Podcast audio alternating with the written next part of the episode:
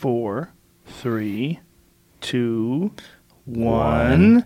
Hello, Index Ben. finger. Hello. What's up, buddy? There's a discrepancy. My my coffee is way way bigger than yours. I've got Uh, like this? this 40 ounce big gulp French press Yes. Um, versus the is that a caveman? Yeah. Cold brew. Nitros. Yeah, those are pretty Yeah. good too. Love pop them. a punch. Yeah. Dude, Yeah. thank you so much for the bread and the macaroons and The goodies. yeah, that's that's Dude, awesome. I, awesome I would stuff. uh, I would probably be morbidly obese if I wasn't an exercise freak.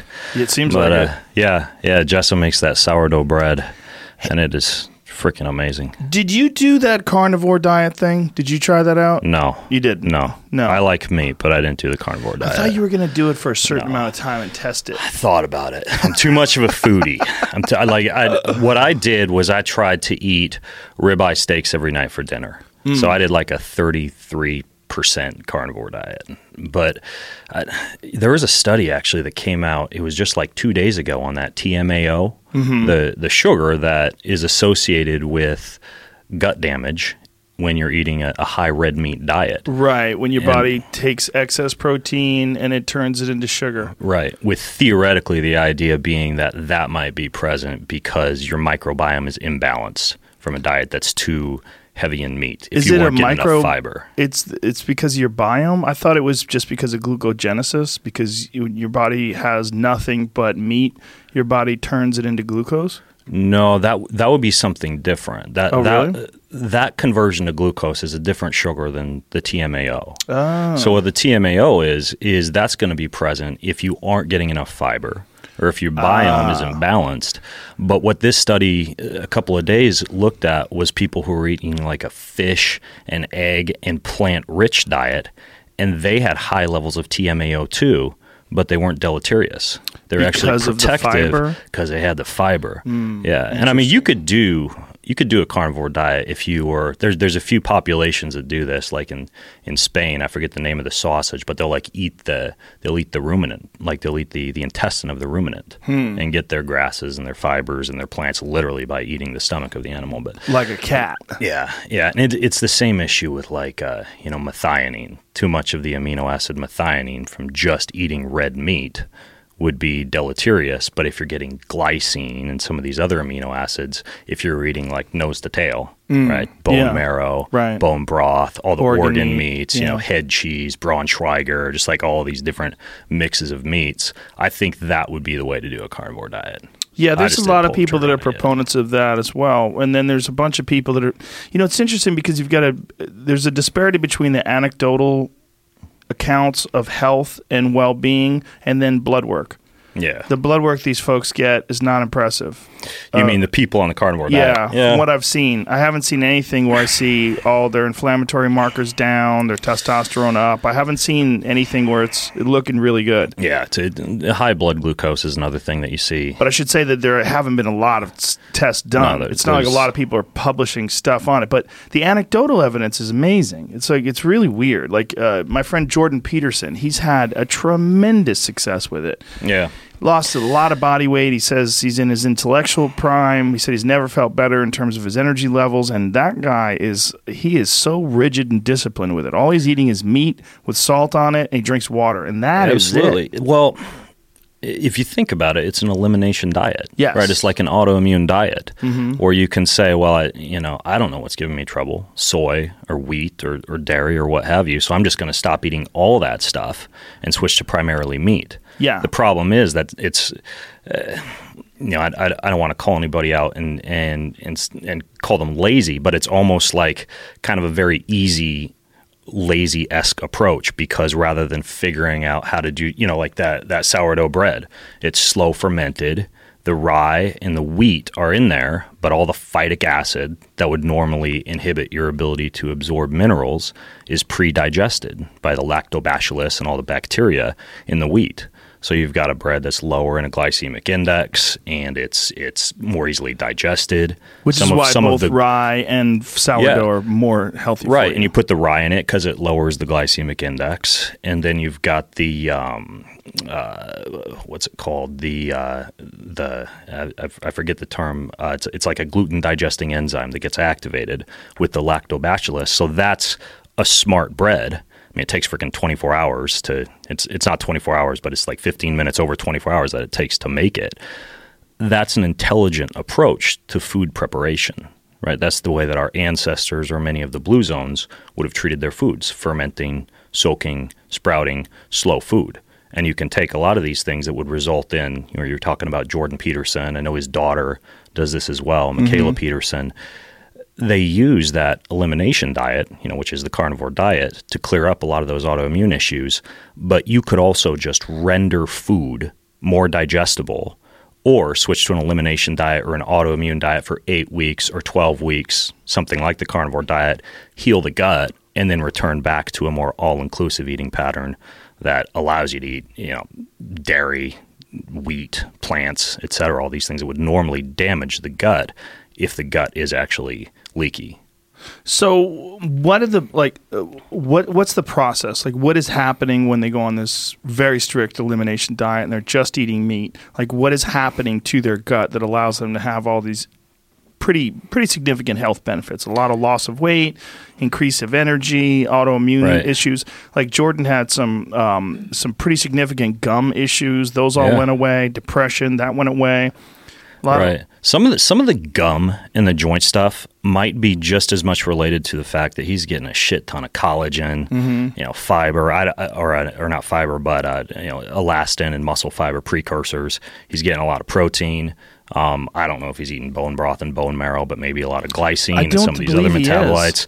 So part of it could just be more fuel on board to repair muscles Hmm. or to repair the joints. But then the other part of it is that when you eliminate inflammatory products that you're consuming, like let's say you're eating whatever, you know, Wonder Bread and commercial dairy or, or unfermented soy or any of these things that can actually damage the lining of the gut, you're creating an inflammatory scenario. And I know you're you're familiar with the gut brain axis and how our, our gut interacts with our nervous system via the vagus nerve.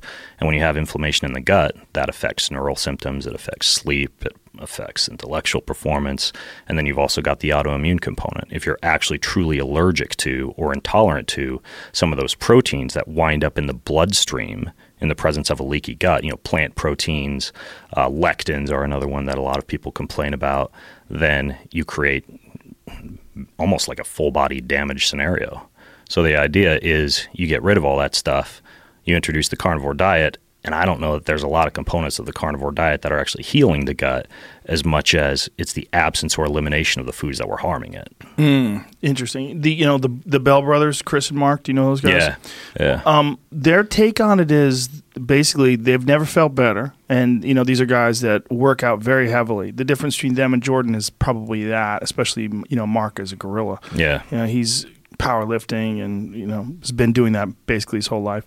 These guys are what their take on it is essentially they're at least the way they think is that most people that are talking about diet, they really don't know what the fuck they're talking about. Even though you might be able to look at it on paper and you might have these ideas about what's beneficial or non-beneficial. Some people are proponents of vegan diet, some people are proponents of, you know, paleo. He's like, until you are actually physically doing something, until you are actually doing something with that diet, and then you report how much better you feel, the people that are actually training really hard, those are the ones you should rely on. And he's saying, for him personally, he's never felt better, never been leaner. Yeah, and a big part of it, I mean, this just returns to diet personalization and customization as a mm. whole. You know, we live in an era where you can self quantify pretty easily with genetics and you can find out what ancestry you came from, what blood markers that you have, what your gut microbiome looks like.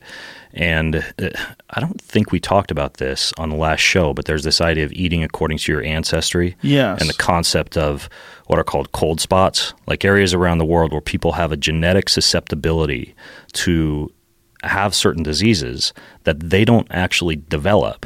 Those diseases don't actually manifest because of their traditional diet. Like you look at like the Icelandic population that carries the genes that would render them more susceptible to something like depression or seasonal affective disorder.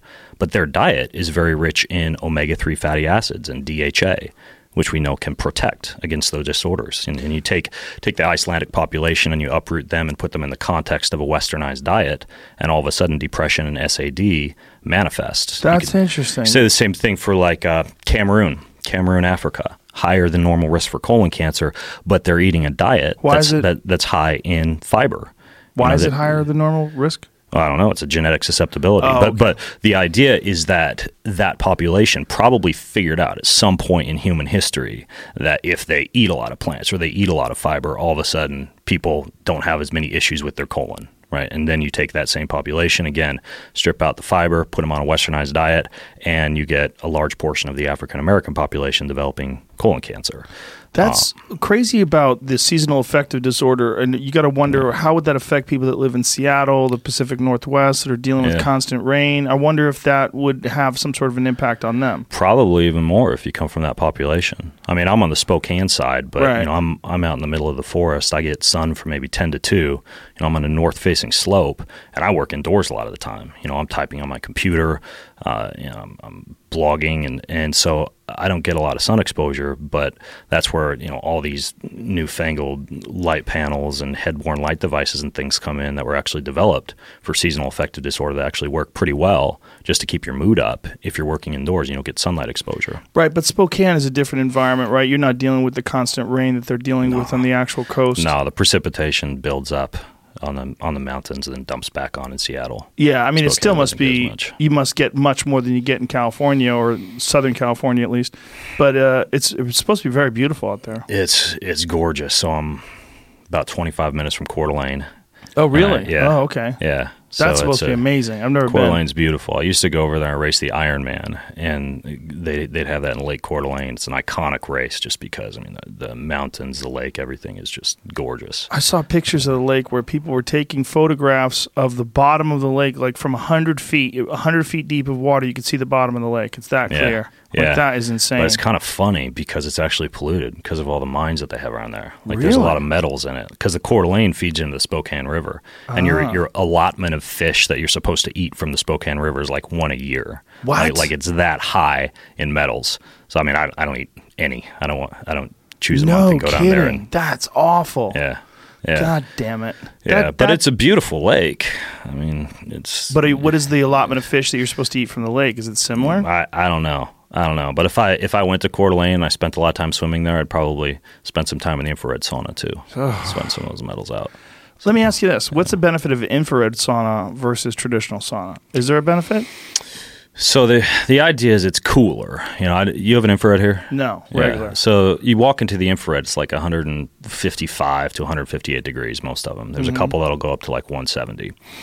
Even though the air is cooler, the actual photons of light that are being released by the panels, you're, you're surrounded by infrared panels while you're in there, those penetrate more deeply into tissue. So you wind up getting a deeper sweat. You sweat for a longer time. You can stay in there longer because it's not quite as hot. But it- you look at like the studies out of Finland, mm-hmm. right? These these studies that show four to five year lifespan increases from a from a weekly sauna protocol of you know I think it's like four times a week for twenty to thirty minutes, uh, and the and the significant drop in dementia and Alzheimer's and a lot of these these mortality risk factors. And you look at the studies that have been done in athletes where you get almost a, an erythropoietin like like a blood doping effect from sauna exposure when done post workout. Right, you stay in there for twenty to thirty minutes post workout. All of these were done in a dry sauna. Yeah, that's But- why I use a dry sauna uh, as per Rhonda Patrick's recommendation. I Yeah. just got that because she said there's no real studies like that on an infrared. there's a few metal. So they, they've analyzed metal and detoxification in some of these infrared saunas, and they have found that you, that you release more through your sweat. You get a deeper sweat. So if your goal is something like detoxification, then How is that even possible? Like when. I'm in that, I'm fucking drenched.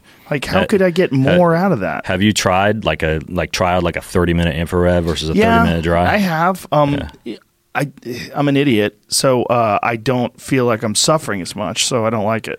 when you're in the infrared, you don't feel like you're suffering. as much. Exactly. Yeah. See, that's the thing is, and and maybe I'm jaded because when I'm in my infrared, like I've got a I've got a kettlebell in there. I've put my bike in there. I Oh, do okay. yoga in there. When I go in there at night. Actually, like I was telling you, we were talking about those those massage devices, those they, they have out there. things. Yeah, So yeah, right, the, the yeah. psoas, the ones are like a freaking- Pso-Rite. they're like a shiv in your abs. Love those but, things. But they open up your Yeah. Mm-hmm. your cell. They open up. You, mean, you can work them on a lot of different body parts. Um, Anyway, so I'll have stuff like that in there and occasionally do body work. But I actually move. I exercise in the sauna. There's actually that a sauna that's well. designed for that. What the fuck is that called again? There's a, a specific sauna that a lot of uh, UFC guys They're, are using. they're in Vegas. yeah, and they're Um, building them in gyms. I know uh, Winkeljohn's gym, Mike. Um, It's got like a. TV panel in there. Yeah, yeah, they Yeah. have televisions in Yeah. there, so you can even watch things Mm-hmm. like watch like uh, directionals or uh, watch some sort of uh, instructional video on Uh, exercise. yeah, that's what I think they're doing is they're trying to have you do your workout. Like you look at a screen in Yeah. the sauna and you do your workout while you're looking at the screen. I think in it's a sauna. Fit Spa. I think it's called Fit Spa, something like that. Yeah. But the um the, the the hot one that I go into, I mean, I, I sweat so much. I I have a hard time believing I would sweat more anywhere else. I mean, I'm literally pouring sweat, and I keep that fucker around 190 degrees. Yeah. So I'm I'm really feeling, but I in, love in an it. ideal scenario, I would like it. I don't have a dry sauna, but I would like to get a barrel sauna because I have the the infrared in my basement. It's one of those big ones, like the four person infrared sauna that mm. that you can get into and exercise. You can you can. Yoga, have more people in there, you know, do yoga, whatnot. And I'm you know I'm six two, but I can get into like a full down dog or get into a mm. lunge or whatever. But I'd love to have a dry sauna as well. What is a barrel sauna? A barrel sauna is a it's like a big barrel. You've probably seen them before. They're um I don't think so. they got benches on either side. They're shaped like a like a cylinder. Uh, they're they're they're very popular. They build up a lot of heat. I think even the shape of the barrel somehow allows the heat to be distributed more evenly through the sauna or something like that. Know, almost almost like a Traeger grill, for example. Okay, so this is But, it. uh, yeah, yeah. Oh. So that's that's what the like barrel a sauna looks like. Yeah. So I've got uh, what I did was I bought cool one looking. of those um those endless pools that you swim against. Jamie, go to that one in the upper right hand corner with the bubble on the outside of it. That looks fucking awesome. Yeah. You keep that sucker in your backyard. I was at a guy's house in Santa Monica a wow, couple weeks that's ago. had so one of those. cool. Look Yeah. at that thing. Yeah. And it heats up the same way. There's some sort of a power source Yeah. attached to that. Yeah, it's the same Ah, thing. That's pretty badass. See, I want to get one of those and just put it out in the forest so I can look out with the view. Cedar barrel sauna. Yeah, it looks fucking cool. Yeah, yeah, Yeah. yeah. Especially if you're in like a cold area and you could like like that. Look at that guy's got it set up looking over a lake. Mm-hmm. You could look out into Ah, the snow. Serene. Yeah, it's pretty. Ah, pretty. Like a pastoral scene. Yeah, do you man. get in the in the cryo after you do the sauna? You I do straight to cryo? sometimes, uh, but most days no. Most days I do either or. Yesterday I did cryo.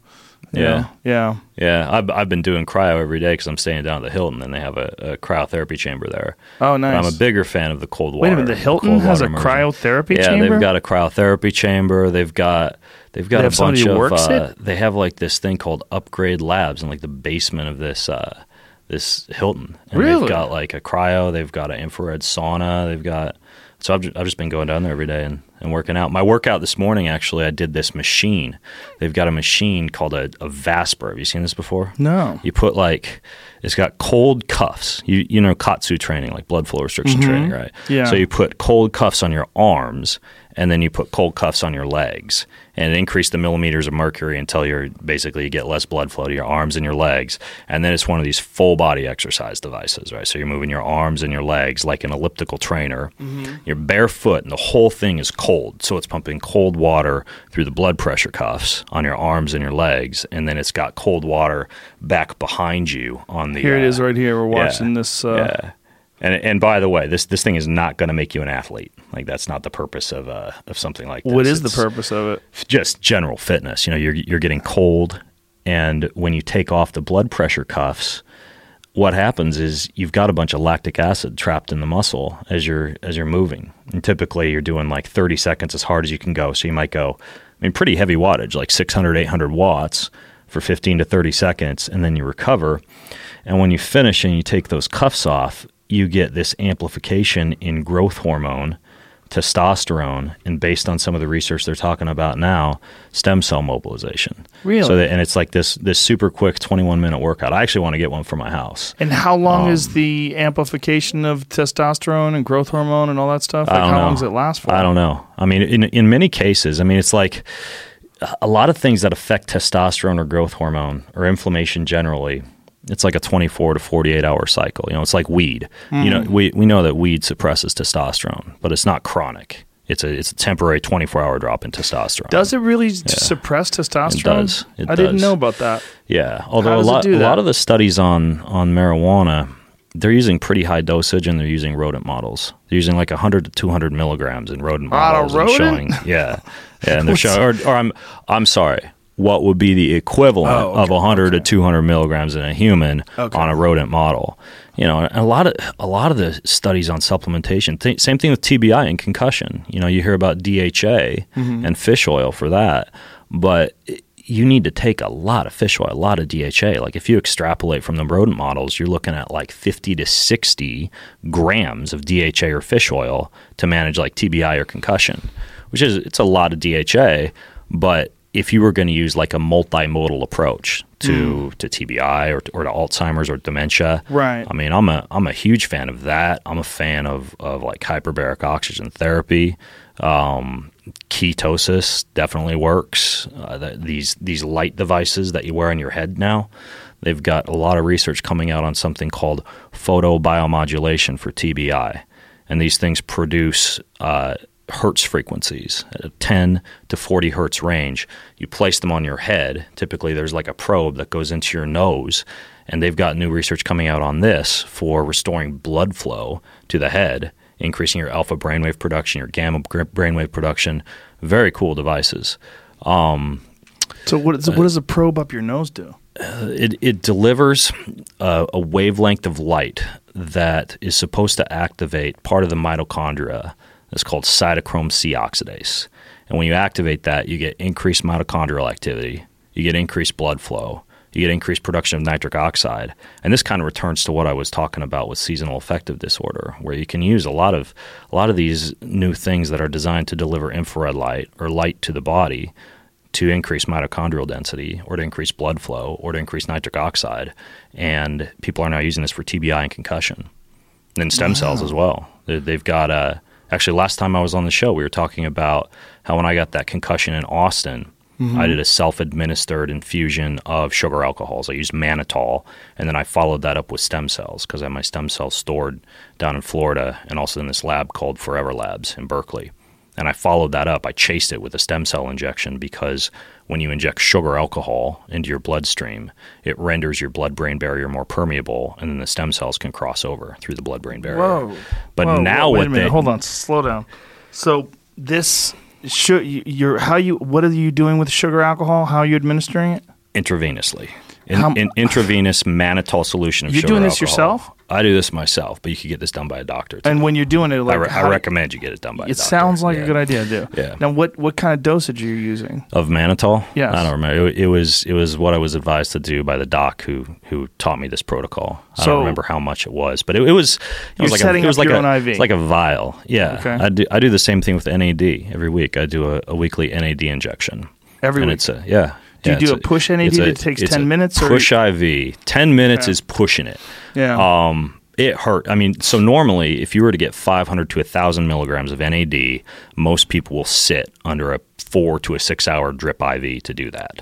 And uh, one reason for that, that that they say is that, that you get less of it degraded by the liver and the kidneys and the gut as the NAD goes into the body. Then a push. But I think uh, I think that the bigger factor is simply the fact that when you do a push, like you're nauseous, you feel like your whole body's on fire. I mean, you, you feel like Superman afterwards, but it's a very very uncomfortable IV, and I don't want anybody pushing that in except me. Like I want to be in charge of the trigger when I'm putting that thing in because I got to stop and go and stop and go. But it's it's it's quicker, it's more convenient than sitting down and doing an IV. so a push, you would actually have a nurse actually pushing down on the button as things are going, Yeah, yeah, exactly. and exactly. in intermittent intervals. Uh, I do about two, like two ticks on the syringe at a time because it's a 30 ml syringe. So I'll go like two cc's, then stop, and you can feel like your heart rate go up, and you get nauseous, and, and your skin kind of flushes a little bit, and you breathe it off. Then you wait like 10, 15 seconds, and you do another push. Kyle and work your way Kingsbury was saying it felt like his guts were on fire. Yeah, Ky- Kyle, I think is a champ. I think he did it in like five minutes or something like that. That sounds which like is Kyle. like like for me if i if i can do it in 10 minutes then you know, I've, it, it's it's absolutely mind blowing in hmm. terms of how hard that is. So I. Don't know how he did it in five minutes, but Well, he's a savage. you know it's interesting though. I started to listen to your podcast with David Sinclair, hmm. on the on the car ride over, and he's talking about this NMN stuff, mm-hmm. which supposedly, when orally administered, simulates a lot of what NR, nicotinamide riboside, which is one thing that a lot of people are taking for anti-aging, and NAD, which is what we were just talking about, administered via either. In most cases, it's IV. There's a couple companies doing like an oral NAD version, but supposedly MN, NMN. Uh, I don't know if Sinclair has any human studies coming out on this right now, but he or or at least released. But he's done rodent studies and shown that it's like exercise in a bottle. The NAD, from what I understand, though, and this returns to the TBI concussion piece, crosses the blood-brain barrier easily or more easily than NMN or NR. So if you were doing it for like a cognitive or a neurological effect, you may want to choose NAD. Sounds to me like from the research I've seen, if you were doing it for the exercise effect, maybe you'd choose NMN or NR. Hmm, interesting. The, so the maybe anti-aging effect. I mean, they don't even know in many cases how, all the pathways on which these things are working, but most of them are related to these sirtuin pathways, right? Like sirtuin activating compounds that actually allow your mitochondria to repair more quickly or give your body more antioxidants. So the idea is they probably all have a pretty good effect on anti-aging. And when you're doing it, are you pushing yourself? You say you're doing it once a week. Are you doing Yeah. it yourself? Are you pushing it? The IV, yeah, yeah. And how, Yeah. how much time do you give yourself? to actually do the NAD. Yeah. Yeah. if I've got 20 minutes, I'm happy. Like if, if I have to compress into 10 minutes, it, it hurts. Like Mm. I, I like to at least allow for 20 minutes and then uh, you follow it up in most cases with like an IV cocktail, like, like a like a Myers cocktail, vitamin cocktail. And Mm. Why supposedly so? supposedly that it does a few things. Supposedly it enhances your stem cell mobilization or the, or the activity of stem cells and allows the ND to be absorbed into the cells more easily. Hmm. So you you basically I mean, the way I do it is I use it like a, just a butterfly needle, and you do the NAD administration, and then you just unscrew the, the end of the, the butterfly needle line, and then you put the vitamin cocktail in and follow up with vitamin cocktail, which takes like 30 to 60 seconds, and then you're hmm. done. And why do you do it once a week? You feel good. No, but why? Why once a week? Why not twice a week? Why? The know, why idea is you're you're supposed to maintain your levels, and there's even some evidence, and, and it, you know this is kind of similar to testosterone that long term use may suppress your body's own NAD production. So Oh, if you're going to start to do it, great, but you may want to realize that this is something you'd need to do regularly, like Hmm. to keep your levels elevated, because you may get like a down regulation effect. Oh, interesting. So, your body might recognize that there, it has an, a surplus It's got, of it's got a lot of NAD. NAD. It doesn't need to make more. One of the uh, one of the very interesting things though I did a couple of weeks ago was I went to New York City and I got NAD from this doctor, uh, Dr. Chen over there. But then he infused me with uh, CoQ10 and a bunch of other vitamins to allow my body to make more of what are called adult pluripotent stem cells. They're also known as V cells, very small embryonic like cells. Now, if you've heard of uh, parabiosis before, this idea of taking the blood from young mice and transferring that into old mice, there was research that they did at Stanford University on this. You impart essentially enhanced longevity to the old mice. The idea is that's a that's a non-autologous transfer, right? Like that's the that's the transfer of, of blood from a from a young healthy donor into an older recipient. And there are companies now in Silicon Valley doing this, like the Young Blood Institute. Mm-hmm. You know, for like eight thousand dollars, this company called Ambrosia will will give you the plasma from a young healthy donor. Is there any evidence But- that that does anything good for you, though, other than the studies that they've done on mice? Uh, I don't know of any studies on humans. Yeah, Yeah. that's what I'm No. saying. No, but, is there anecdotal evidence? I mean, have people that you know Uh, have done it? Uh, yeah, I'm, I'm about to, to get into that. You're gonna do so, it. But you- uh, but you haven't. No, Yeah. I, I did an autologous version of that. So I didn't, I didn't want to put somebody else's blood So into my own? body. So what I did was I had this doc take out a pint of my blood. And what happens is if you put all these vitamins like NAD and stuff into your blood, it increases your stem cell production. If you stress the blood after that, it dumps out a bunch of these tiny little adult pluripotent stem cells, which is exactly the same type of cell that you're getting when you do one of these young blood transfers. Hmm. So he stresses that overnight in cold. You can use cold, you could use pressure, you could use anything to, to increase the stem cell release from the blood cells. But they get stressed out, they release stem cells, and then what happens is you get them injected back into your body. So is this similar to like what they're doing with Regenokine? I don't think it's anything like that. Well, you know, No. Regenokine, they take the blood Yeah. out and they stress it with heat, Yeah. and then they spin it in a centrifuge, yeah. and then but I think I think and and I don't know a lot about what Regenokine is doing, but I think they're more concentrating the growth factors. I think they might be doing exosomes. I know they've got some overseas places where they're doing like a culture expanded or something like that. But as far as in the US, like this this protocol is one of the few that I know of where you could take your own blood and get a lot of that same stuff that you'd get from culture expanded or from parabiosis, like using the blood of somebody else, and you get all these stem cells released into your body. So you essentially get the same effect as you would if you took young person's If you blood. did a young blood transfer. and the young mm-hmm. blood transfer, they're not transferring the entire body's supply of blood. No, they're they're they're they- taking they're taking a bunch of plasma. I don't know the volume that they're using. In my case, they took a pint of my blood, so four Right. four 60 cc tubes. Now, is there any anecdotal evidence or any published evidence on your style, the, what you're trying to do, and, and the benefits of it? No, just No. n equals one. I just felt like a million bucks afterwards. Yeah. The um the other one that I did that worked very well on my knee because I have some meniscus issues on my left knee Mm-hmm. was I did what's called a nerve hydrodissection. Have you heard of this before? No. Hydrodissection is a protocol where they take uh, like a liquid and they use the liquid to act like the scalpel or the knife that a surgeon would use to kind of remove adhesions like scar tissue adhesions or separate a nerve that's causing pain or discomfort or lack of mobility in a certain joint. But when they do a nerve hydrodissection, they don't have to use like, you know, something like they'd use in prolotherapy, like sugar water or regular water. Uh, what I had done, and this was at a clinic called Bio Reset in uh, in San Jose with Dr. Matt Cook down there. He went in and did a nerve hydrodissection, and he used ozone and a, a placental cell. It wasn't like a culture expanded placental cell, which is what I understand to be illegal in the U.S., but just like a regular placental extract. He did that into my knee, and my knee went from like 25% to 100% in a couple of weeks. And Really? that, that protocol was called nerve hydrodissection. They use ultrasound imaging to, to basically visualize where the needle is going into the knee. They identify the area where the adhesion or the scar tissue is. They inject it right there, and then I mean it's like a ten minute long procedure. Now, this is for only a buildup of adhesion and scar tissue. What about for people that you know might Well, need It was a developed. scoping? Yeah, it was developed for nerve pain.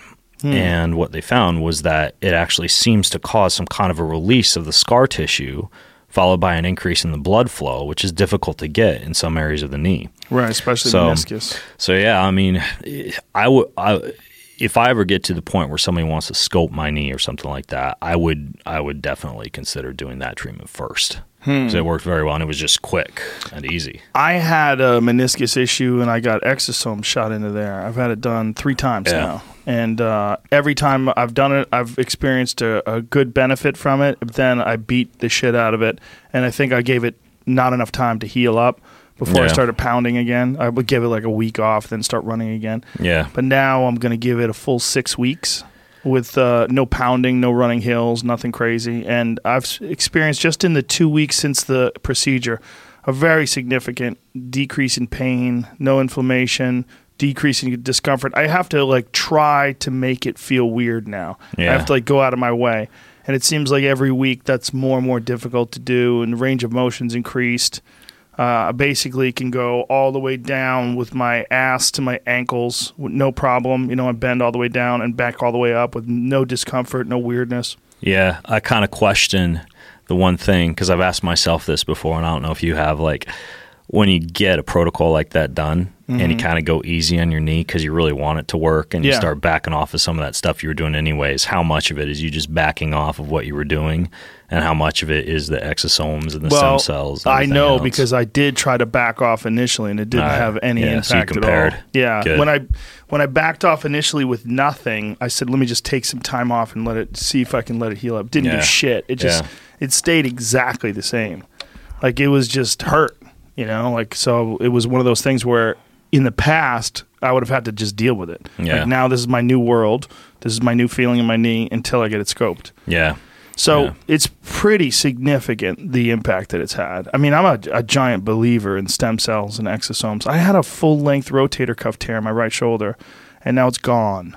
It's gone. Like it doesn't exist anymore. And Really? Dr. Roddy McGee out of Vegas, go. You know, he yeah, looked at the uh, the MRI, and he said to me, he goes, "Do you know how fucking crazy that is? Like you had a tear in your rotator cuff, and now there's no tear. Yeah, Like it's regenerated tissue." it's crazy. which is the ultimate goal, right? I mean, now I have zero pain in this shoulder. I mean, nothing. did you It do? feels like did you do peptides for it. long? I did peptides. I did uh, what is it? BPC one five seven. Yeah, that well. BPC one five seven. That that's the only one that's that's still legal Mm-hmm. according to USADA and WADA for athletes to use, and that one decreases inflammation and increases blood flow. Mm-hmm.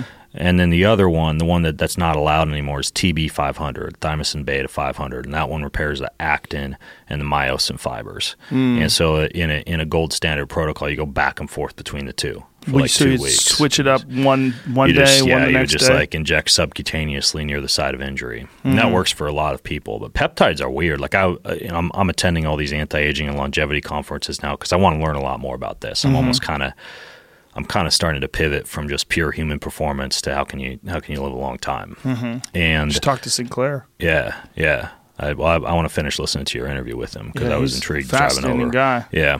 So the um, the idea is that these peptides are talked about a lot now in these anti-aging circles. Like they they've got weird names like like epitalon is one.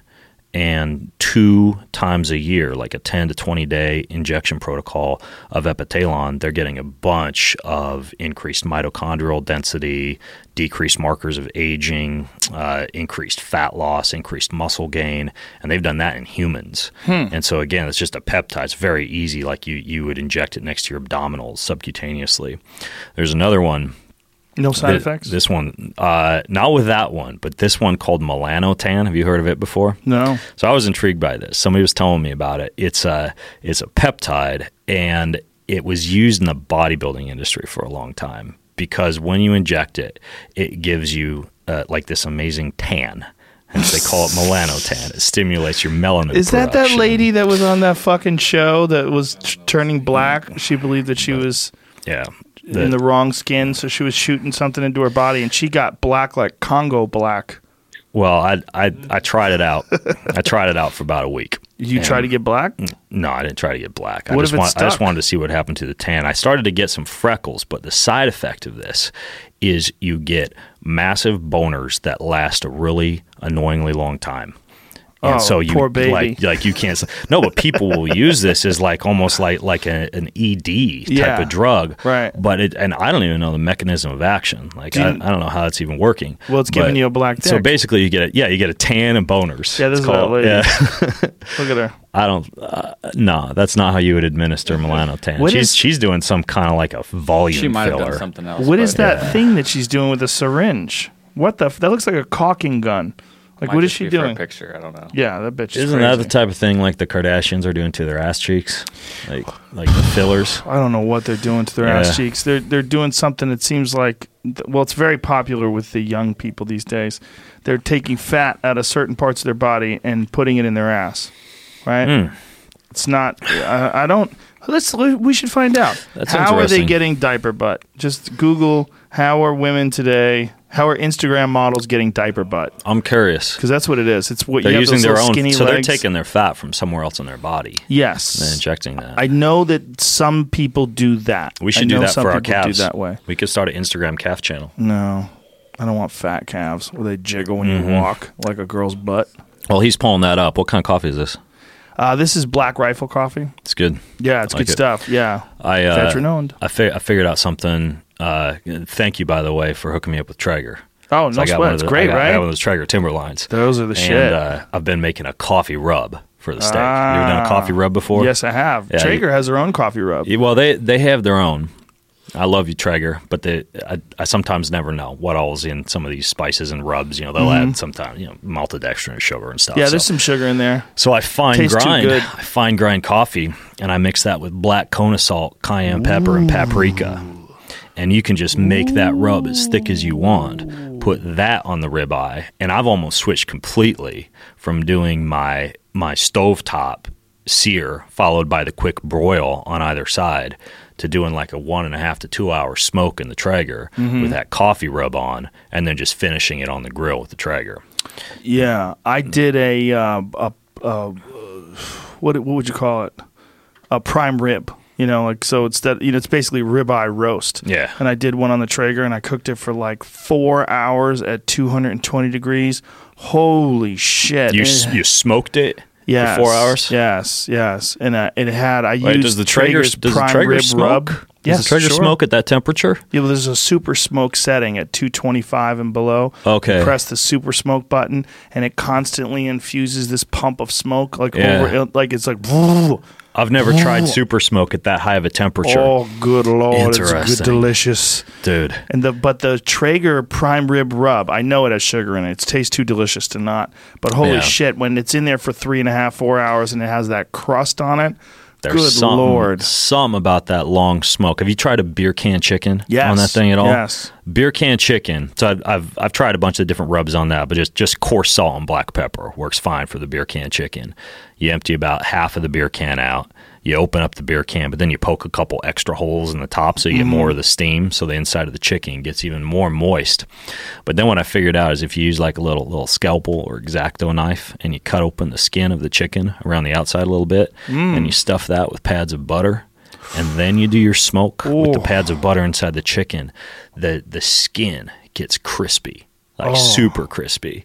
And so you just it's like I think it's like an hour, an hour and a half you cook that one. And you can't you can't smoke that one very successfully. Like you want to run the grill with the smoke on, but you can't super smoke it. That Mm. doesn't seem to work so well. But that beer can chicken, that's freaking amazing. Yeah, whoever figured that out, whatever drunk Yeah. figured that out, is Yeah. a goddamn genius. It I know what. I'm gonna do. It works, but I've wondered before if there are other things that will work even better than beer. What do you got, Jamie? It says in most cases, what I'm finding is either Brazilian butt lift or just like a fat graft or fat injection. Mm-hmm. But there have been cases where I'm seeing that they had to get an injection taken out within weeks because it was causing a problem. So like, I don't know if that was just fat. Or, Well, you got the fat put in, then you have to get it taken back out. yeah, because they were gonna they were dying. that'd be a bummer. Oh, great. And then you have this fucking war zone of an ass. But yeah, most of it is lipo yeah, from one it's gotta, part. It's got to leave some marks, like a Syrian a few pox. airstrip. Yeah, yeah. no more, Boom, no more boom. G string. Yeah. Um, Ugh. 32 people died supposedly in 2017 from Wonderful. yeah. Yeah, that's like the same amount of people that died from coconuts falling on their head. That's Yeah. a fucking ridiculous way to die. You know, and here's the thing. The what they're doing is not aesthetically pleasing because it violates your sensibilities because you look at the ass and you look at the legs and you go, "What's wrong here? How did you get that ass with those legs? They don't go together." Like if you look at like a CrossFitter's legs, like one of them Mm-hmm. powerful gals with a big butt, but they also have especially big with those thighs. those knee high neon Yes. compression socks. Ooh. Ooh la la. Look at you. it looks right. It fits. Like if the ass Yeah. fits the thigh. It's When not the- entirely disproportionate. Yes, when the ass pumps out and then it goes to these little toothpick legs, you're like, that's gross. That's weird. You know, like It's what's going on there? possible That's that a real ass. In See, the that's a real advent of. Instagram, we may be evolving as a species to find these type of things more attractive, though, because that's the whole idea with social media. Is you get a dopamine hit every time you click on the little blue notification button, or you, you look at a new photo. So maybe we're just going to eventually develop a, a real appreciation for that type of symmetry. no, We'll redefine our idea no. of what true human symmetry is. incorrect. It doesn't look as good. It just doesn't look as good. It's a it's a cheap fix for Yeah. squats. Yeah. Get your ass to the gym, girls. Do some deadlifts. Run up So, hills. uh, all right. So squats and muscle building. Uh, did you see that Rhonda Patrick tweeted that study about mice and myonuclei, and how when they when they dope mice, they actually they they never actually lose the muscles myonuclei. Yes. like, like those don't actually ever disappear. Like not Exactly. even just when you dope, but just when when you lift. Period. muscle memory, like, essentially, yeah, which yeah, we've already known, right? Built But in now- muscle memory. But yeah. muscle memory's always been sort of an anecdotal idea. Well, muscle memory has been in many cases just based on uh, motor unit recruitment, like meaning like you know, like like my wife, she ran for University of Idaho, and when I go out running with her, still, even though she doesn't train, she's just got faster leg turnover. She's got better form. Like her body just remembers that. The same thing with the swimmer, right? I'll I'll do a triathlon. Somebody who swam in college but hasn't swam in ten years will kick my ass just because they have that muscle memory Yeah. in terms of which which motor units to recruit when. Sure. But this latest one was basically the idea that you retain actual myonuclei in the muscle. Like they thought for a long time that those just disappeared and, and, went away once you detrained, but it turns out that they're all still there. So as soon as you start training again, you build muscle more quickly. And furthermore, and, th- and this was kind of like the political part of it, is if you've done some kind of you know illegal performance enhancing procedure or steroids or doped or whatever, you actually would have a higher concentration of micronuclei or myonuclei available. And there there was a study sense. even leading up to that. And this was, I think this was like 2013, like this was a while ago, where they took mice and they gave one group testosterone and the other group didn't get it. And then they spent six months off testosterone. I don't remember how long they were on it, but they spent six months off it, and then they took those mice and they trained them with the training protocol. And the mice that were on the testosterone but were no longer on it had a 30% increase in muscle mass compared to the other mice that only had a 5% increase on it. So once again, and this was probably related to that myonuclei thing that just came out in this recent study. So it turns out that A, you should you should lift like when you're young because you can build all these myonuclei that just basically hang around your body. And then B, when they like ban somebody from sport for doping and then they come back and start to compete in that sport again, they still have an advantage. Mm, well, that that has huge implications for MMA because yeah. that's the big debate right now. How long should someone get suspended for, and for how long? You know, how long afterwards should they be considered enhanced? Yeah, you know, like the, they're giving people some pretty significant suspensions now for steroids, like two years. But you know, there's this Jon Jones case that I'm sure you're aware of. Do you yeah. aware of this? Yeah. yeah, where he's testing positive for the metabolite for a long-term metabolite for a very small dose. He's never tested positive for a short-term metabolite. Which, for testosterone? No, it's not testosterone. It's um, what is the stuff? Turinabol. Yeah, hmm. and essentially it's a tainted supplement and it's not it doesn't have any performance enhancing benefit in terms of like the, the, the, amount of the dosage that he's tested positive for but it's lingering mm. in his hmm. system because the protocols for um, the, well their ability rather to detect these metabolites has increased rapidly yeah. I mean, over the last year it's it's just unbelievably more sensitive to the point where you know they're detecting these infinitesimally small levels of these metabolites and there's also seems to be some sort of a pulsing effect where yeah. your body releases these infinitesimally small metabolites and then doesn't so you'll test negative and then the next week you'll test positive but only for the long-term metabolite which is an indication that there's no readministration of the performance enhancing drug yeah so it's real it's yeah. it's and everybody's mad there's so many athletes that are mad about it and from what you're saying and from this uh, study that Dr. Rhonda Patrick highlighted, it's you know it's it's especially Rightly for someone so. who's willingly taken something. Yeah, it's, it's, there's it's a lot one of, of those like once a doper, always a doper type of things. There is that. Yeah see the Jon Jones situation is very tricky because he's so good and he's so dominant that people just assume that he's been doing something his whole career. Yeah. You know, and when you catch him, they're like, aha, that's the reason why he's so good. Yeah. And it may be, but it also might be he's got phenomenal genetics. He has two it's brothers like that are Armstrong, super athletes. Right? He was just the the best of the guys who are taking drugs. That's a different situation because that's a sport where, at least in the time period where he was competing, everyone was doing something. Yeah, hundred percent. They had to go. And back you don't to think the UFC place. is like that? It's not right yeah. It's not. It's not. It can't be. They're too strict. The USADA is knocking on doors at six o'clock in the morning, mm-hmm. peeing this cup, and you you do hear about positive tests, but the amount of positive tests versus the negative tests is overwhelming. Way more guys are not doing something. It used to be the opposite. It used to be in the 90s, everyone was doing something. Yeah. Uh, we were just talking about this on the Fight Companion podcast that a big issue is grappling. Grappling competitions are overrun with steroid users because no one's testing. And these, I mean, it's the smell test is off the fucking charts. You're looking at these guys; they're just ridiculous, just yeah. jacked, yeah. low body fat, super high muscle mass, and they're training jujitsu all the time too. So you would think it would be very hard for them to maintain muscle mass as well as be able right. to train the way they're training with technique and drills and cardio it's, and all those. It's very difficult things. to maintain muscle. Yeah, any any concurrent strength endurance training scenario very yeah, difficult. Very difficult. So there's a real issue with uh, some of these guys competing this way and then trying to transition into MMA. Yeah.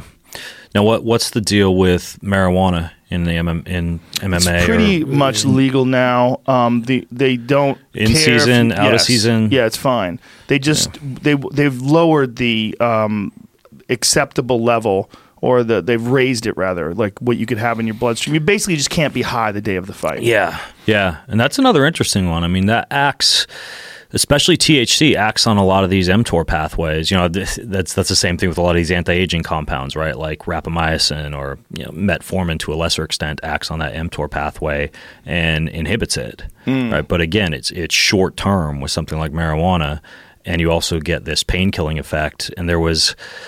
I, I forget if this was a study or if it was if it was like anecdotal, but it's almost like a higher thrill seeking effect. Like the endocannabinoid system, when stimulated, shuts down some of your your your sense of fear when it comes to experiencing a new adventure. Really? And so you That's actually you actually go adventure seeking more. And when you look at like ultra runners, um, anybody who's competing in a a non uh, complex activity in which they might have already developed the ability to be able to be in the zone, right? They've put in their 10,000 hours of practice and they're able to just kind of check out and go into automatic mode.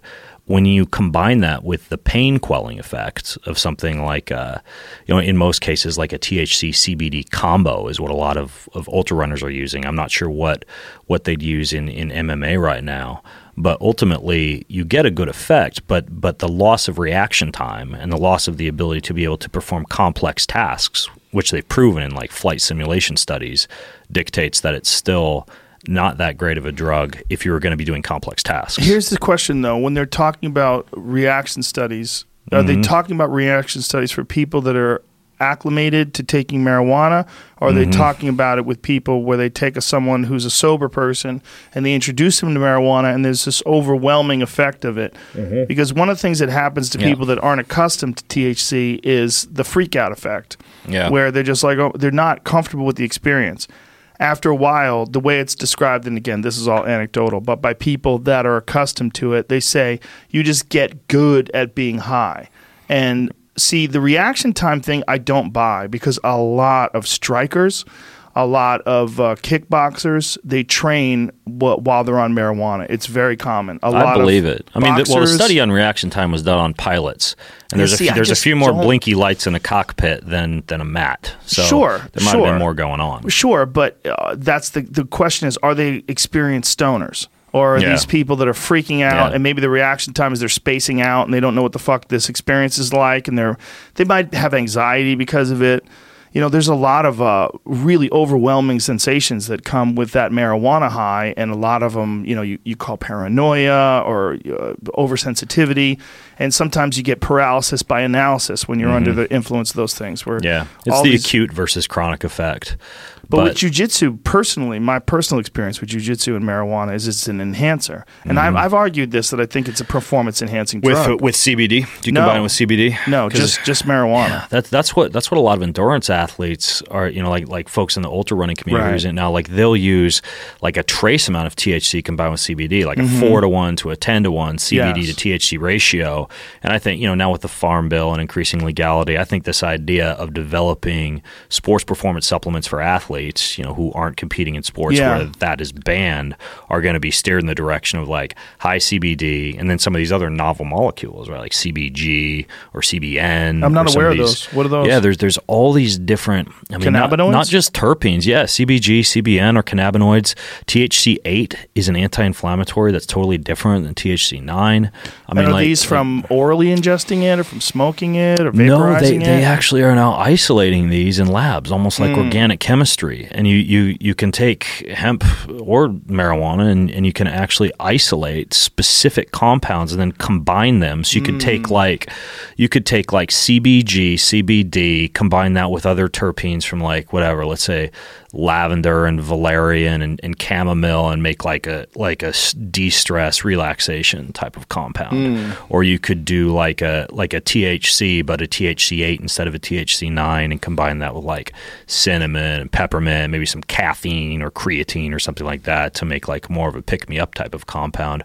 But I think that's that's the wave of the future when it comes to a lot of these these marijuana companies that are developing stuff for specific goals. I know a lot of folks that are trying the CBD that use it for inflammation, especially athletes, like it with a little bit of THC. They seem to think it's more effective. You know, there's some sort of uh, combined effect of the THC with the CBD. Yeah, yeah, they call that the uh, the entourage effect. You know, when you have all the different terpenes and the endocannabinoids. Which one's together. turtle? Yeah, which one's turtle? I have no clue. So um, there's uh, hundreds of different different cannabinoids, right? I don't think there's hundreds. What? I think there's at least dozens. I don't know about hundreds. How many of them? Let's I mean, if, out. if you if you look at a chart of the different endocannabinoids they've actually discovered, if you were to just Google, 113. I 113. don't know, 113. 113. yeah. Yeah, so it's a lot. It's a lot of fucking cannabinoids. Yeah. I wonder, yeah, I wonder if they'll be able to like design something that gives you the high without the paranoia, or gives you the you know various effects Yeah. without spacing out. Yeah, you know? I think that's that's where supplementation is going in general, right? It's mm-hmm. just like we were talking about with diet, how based on your genetics, based on your blood work, based on your biomarkers, Yeah. that's how you would choose your diet. I mean, like you know, like the carnivore diet. If you're if you're let's say like sub-Saharan African or Southeast Asian, you have high levels of, you know, there are genes for salivary amylase. There's one called the AMY1 gene. There are genes responsible for you having a higher inflammatory response to saturated fat or a ketogenic diet. Right? Like there's, there's one called the ApoE gene, you know, mm-hmm. ApoE34, which I have, dictates that even though I personally eat a kind of like a higher fat, low carbohydrate diet, the majority of my fats come from Mediterranean fat sources. You know, a lot of olive oils, a lot of avocado oil, a lot of fish. And I do that because my genetics dictate that, you know, my macronutrient ratio, my diet is gonna is gonna be best suited to that specific ratio of fats.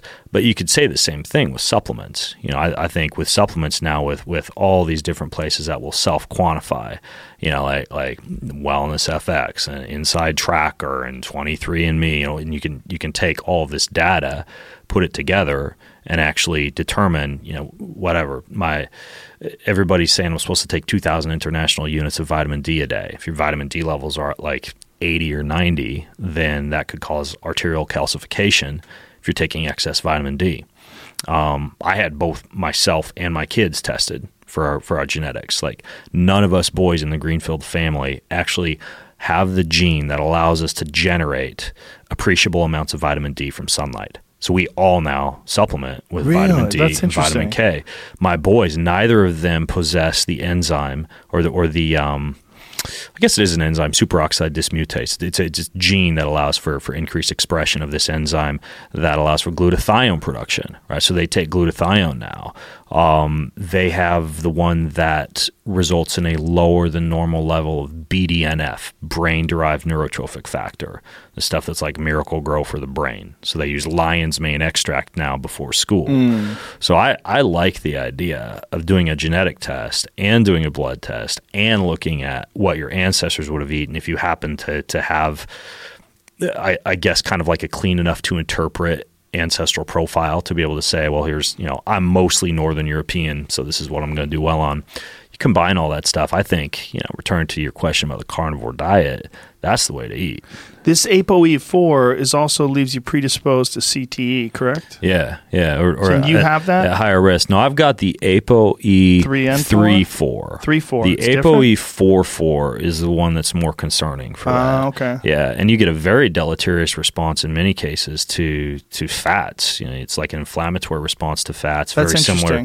Very similar, like if you had familial hypercholesteremia. You know, and, and you get on like a, a ketogenic diet, for example, and your cholesterol goes up to five hundred. I mean, it, it, it's something that just doesn't agree with a lot of people. Yeah, that's Um, what's really important to discuss, right? That everybody's body really does respond differently to all sorts of different diets, and Yeah. it's so difficult for people, especially if they don't have a lot of research in the field, if they don't, have, you know, they, don't, they haven't read a lot about it, to try to determine what's the best diet for them. Yeah, there there are there are specific characteristics though that regardless of macronutrient ratios and regardless of food composition, you see over and over again in centenarians or in people who are living in a blue zone or people who have the absence of a lot of, of disease risk factors or, or high risk of mortality.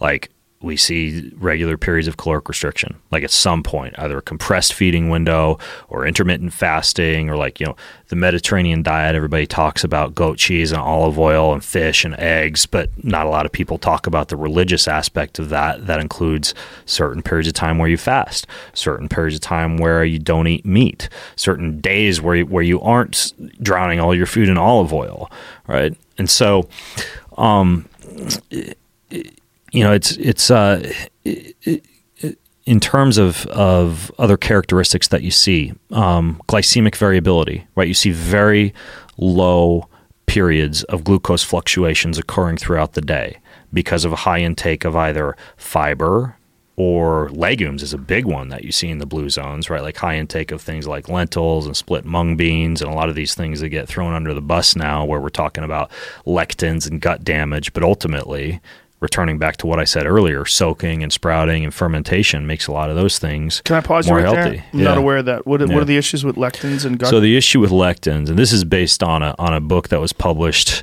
I think about two years ago, called The Plant Paradox by Dr. Steven Gundry, and he talks about how lectins are these built-in natural plant defense mechanisms that are in primarily plants and seeds and the skins of certain fruits and vegetables that would cause your digestive tract to become damaged or would give you a, a deleterious or inflammatory response to that food kind of a similar argument as the paleo people make, right? They say, mm-hmm. well, you don't don't eat dairy because that could have inflammatory proteins in it that might cause an autoimmune reaction, or or don't eat bread because of the gluten and the phytic acid.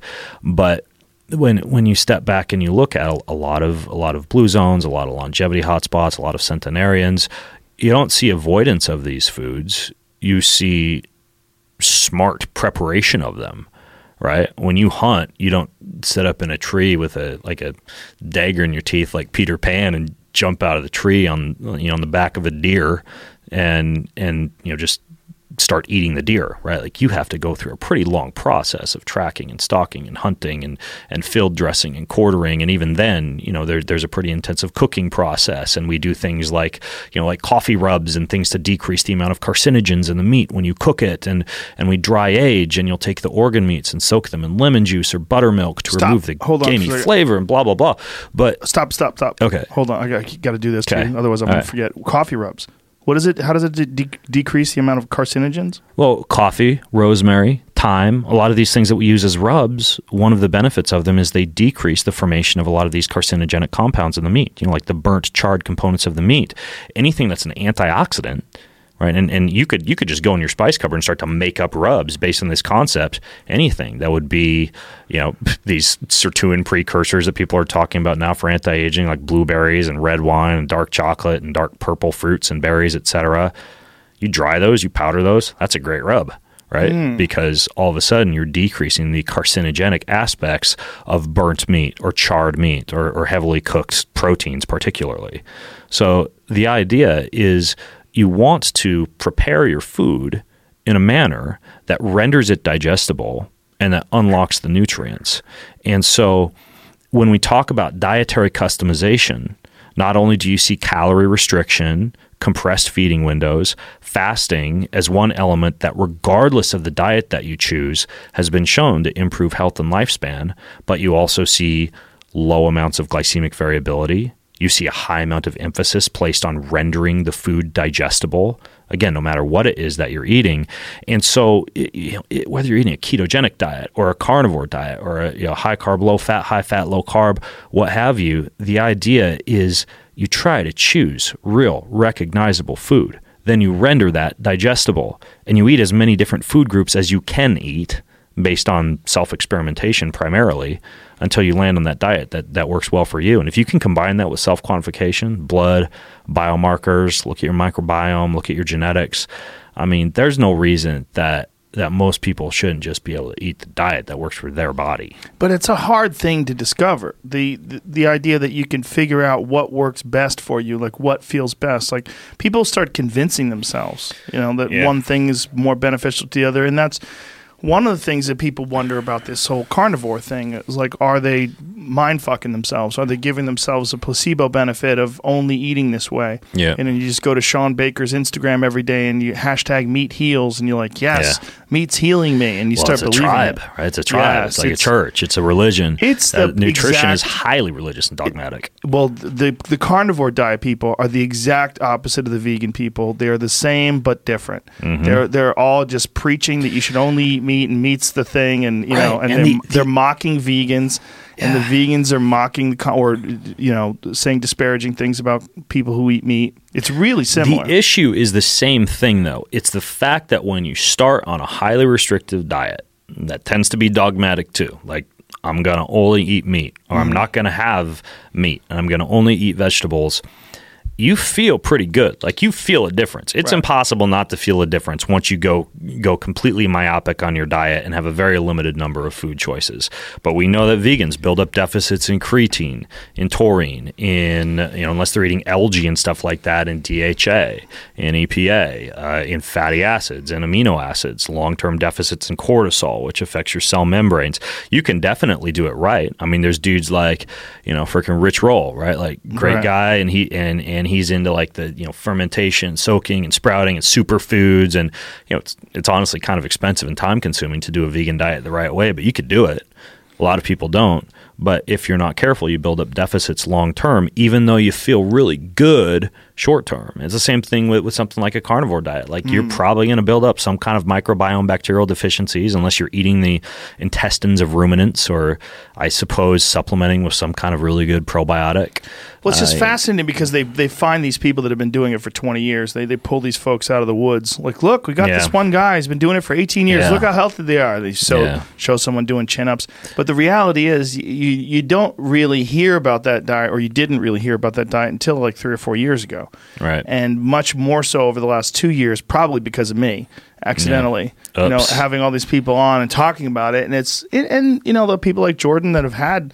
Look, it's impossible to deny the benefits that he's gotten. The guy looks fantastic. He Yeah. lost a tremendous amount of weight, and but to your point, that is most likely because of an elimination diet and whatever was fucking with him before. And I think, you know, most people that start off with a poor diet and then switch to a restricted diet, they're just going to be better because they don't have the the stuff that's poor. They Yeah. don't have the trans fats. They don't have all the sugar. They don't have all the nonsense. It's probably causing a good deal of the inflammation in the first place. So by eliminating all those bad things from their diet, and then concentrating on the one thing that they all the only one thing that they're eating you think the one thing they're eating is causing all the benefits when it's Right. probably the lack of the bad things Exactly. It's an it's a fancy elimination diet.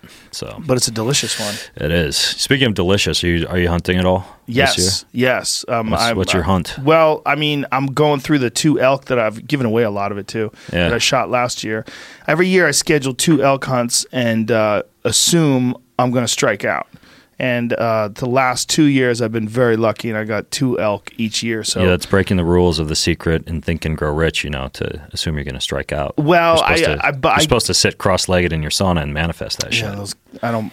Yeah, I work hard, Yeah. but I assume it's a hard thing to Yeah. do to fucking It kill is. an elk. And people don't realize. no, they don't. And if you look at a clip, like there's clips of me online, and the clip is like a minute long, and it seems like, oh, look, look how easy. Yeah. You don't see stalking in for hours. You don't see the hundreds of hours of shooting arrows, the coaching from John Dudley, all the Mm-hmm. reading archery articles, and understanding what and, keeping your mindset clear in the moment. It's a lot of difficulty. It's a long haul. My boys have their first hunt in three months. And, what kind? and we've been prepping for seven months. They're doing bow hunt in Kona Really? for pig. Oh, yeah, wow. my, my wife, she's going after sheep. How old are The boys are going after pig. They're 10.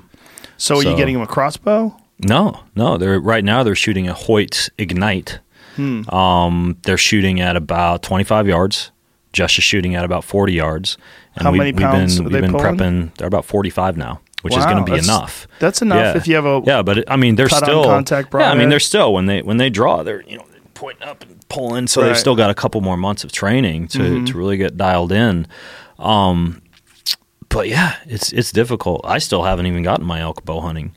You know, I, I spent my last hunt. I spent six days up in the Colorado mountain range in the uh, the um, what they call it, the Santa de Cristo range. Mm-hmm. You know, and and on the last day, I finally came in on elk, and it was dark, and I shot and I missed. You know, and, and that was after seven freaking days of trying. And you walk out. Or How far ride, was the shot? Ride your horse out completely empty-handed. It's about forty-five yards. Yeah. You know, in in dusk, but you know, I mean, you know how it goes. You're, Mm-hmm. you're shaking. It's a little dark, and yeah. Yeah. Um. Anyways, though, so I'm gonna do. Uh, I'm gonna do Kona. I would Actually, like to uh, get you in touch with yeah. Dudley because I've, I know I've been in I touch know with him. We've talked before. I know how you shoot. Yeah. You shoot with a finger trigger. Yeah, I shoot with trigger. Yeah, I- I shoot want with, you to I get shoot rid with of that true thing. fire. Yeah. Yeah. No, I, I need to. It's it's on my list, but uh, because those moments like that when you you're hunted for six days and you're just trekking through the woods 20 miles a day and you're exhausted and you finally get that one moment there's so much weight on that moment that Yeah. it's so difficult to stay focused entirely on the task of executing the shot perfectly and Mm-hmm. there's methods there's a guy named joel turner who has um, I don't know him. uh, he's got a, a website called Iron Mine Hunting. He's a uh, um, he's a he's an instructor for um, uh, first responders and snipers and things along those lines. And Iron Mind. Iron Mine. Where does he live? I think he's a Pacific Northwest guy Really? and uh, he's helped me tremendously. His his methods. It's all about keeping a uh, the, the difference between an open loop system and a closed loop system, being able to control it and stop it and stop the process anytime you want, and keeping yourself in that versus like a baseball bat swing, which is once you start swinging, you're just swinging. Yeah. And the idea is to, to maintain the present and to, to have a mantra. And he gives you a mantra to chant and to think about it in terms of controlling all of those movements. So you are in control constantly mantra? of your move. Well, you, you develop your own, but the idea is to talk yourself through it. Don't let your excitable mind take over. Oh, geez, Yeah. you, Yeah. you freak out and you pull the trigger and you shoot fucking over the thing's back and you don't even know what happened. What's your you're- mantra? You're lost. Um, I I pull back and I, I say draw. I, I go through all the steps in my head that I'm supposed to do. I actually modified his and went to John Dudley's.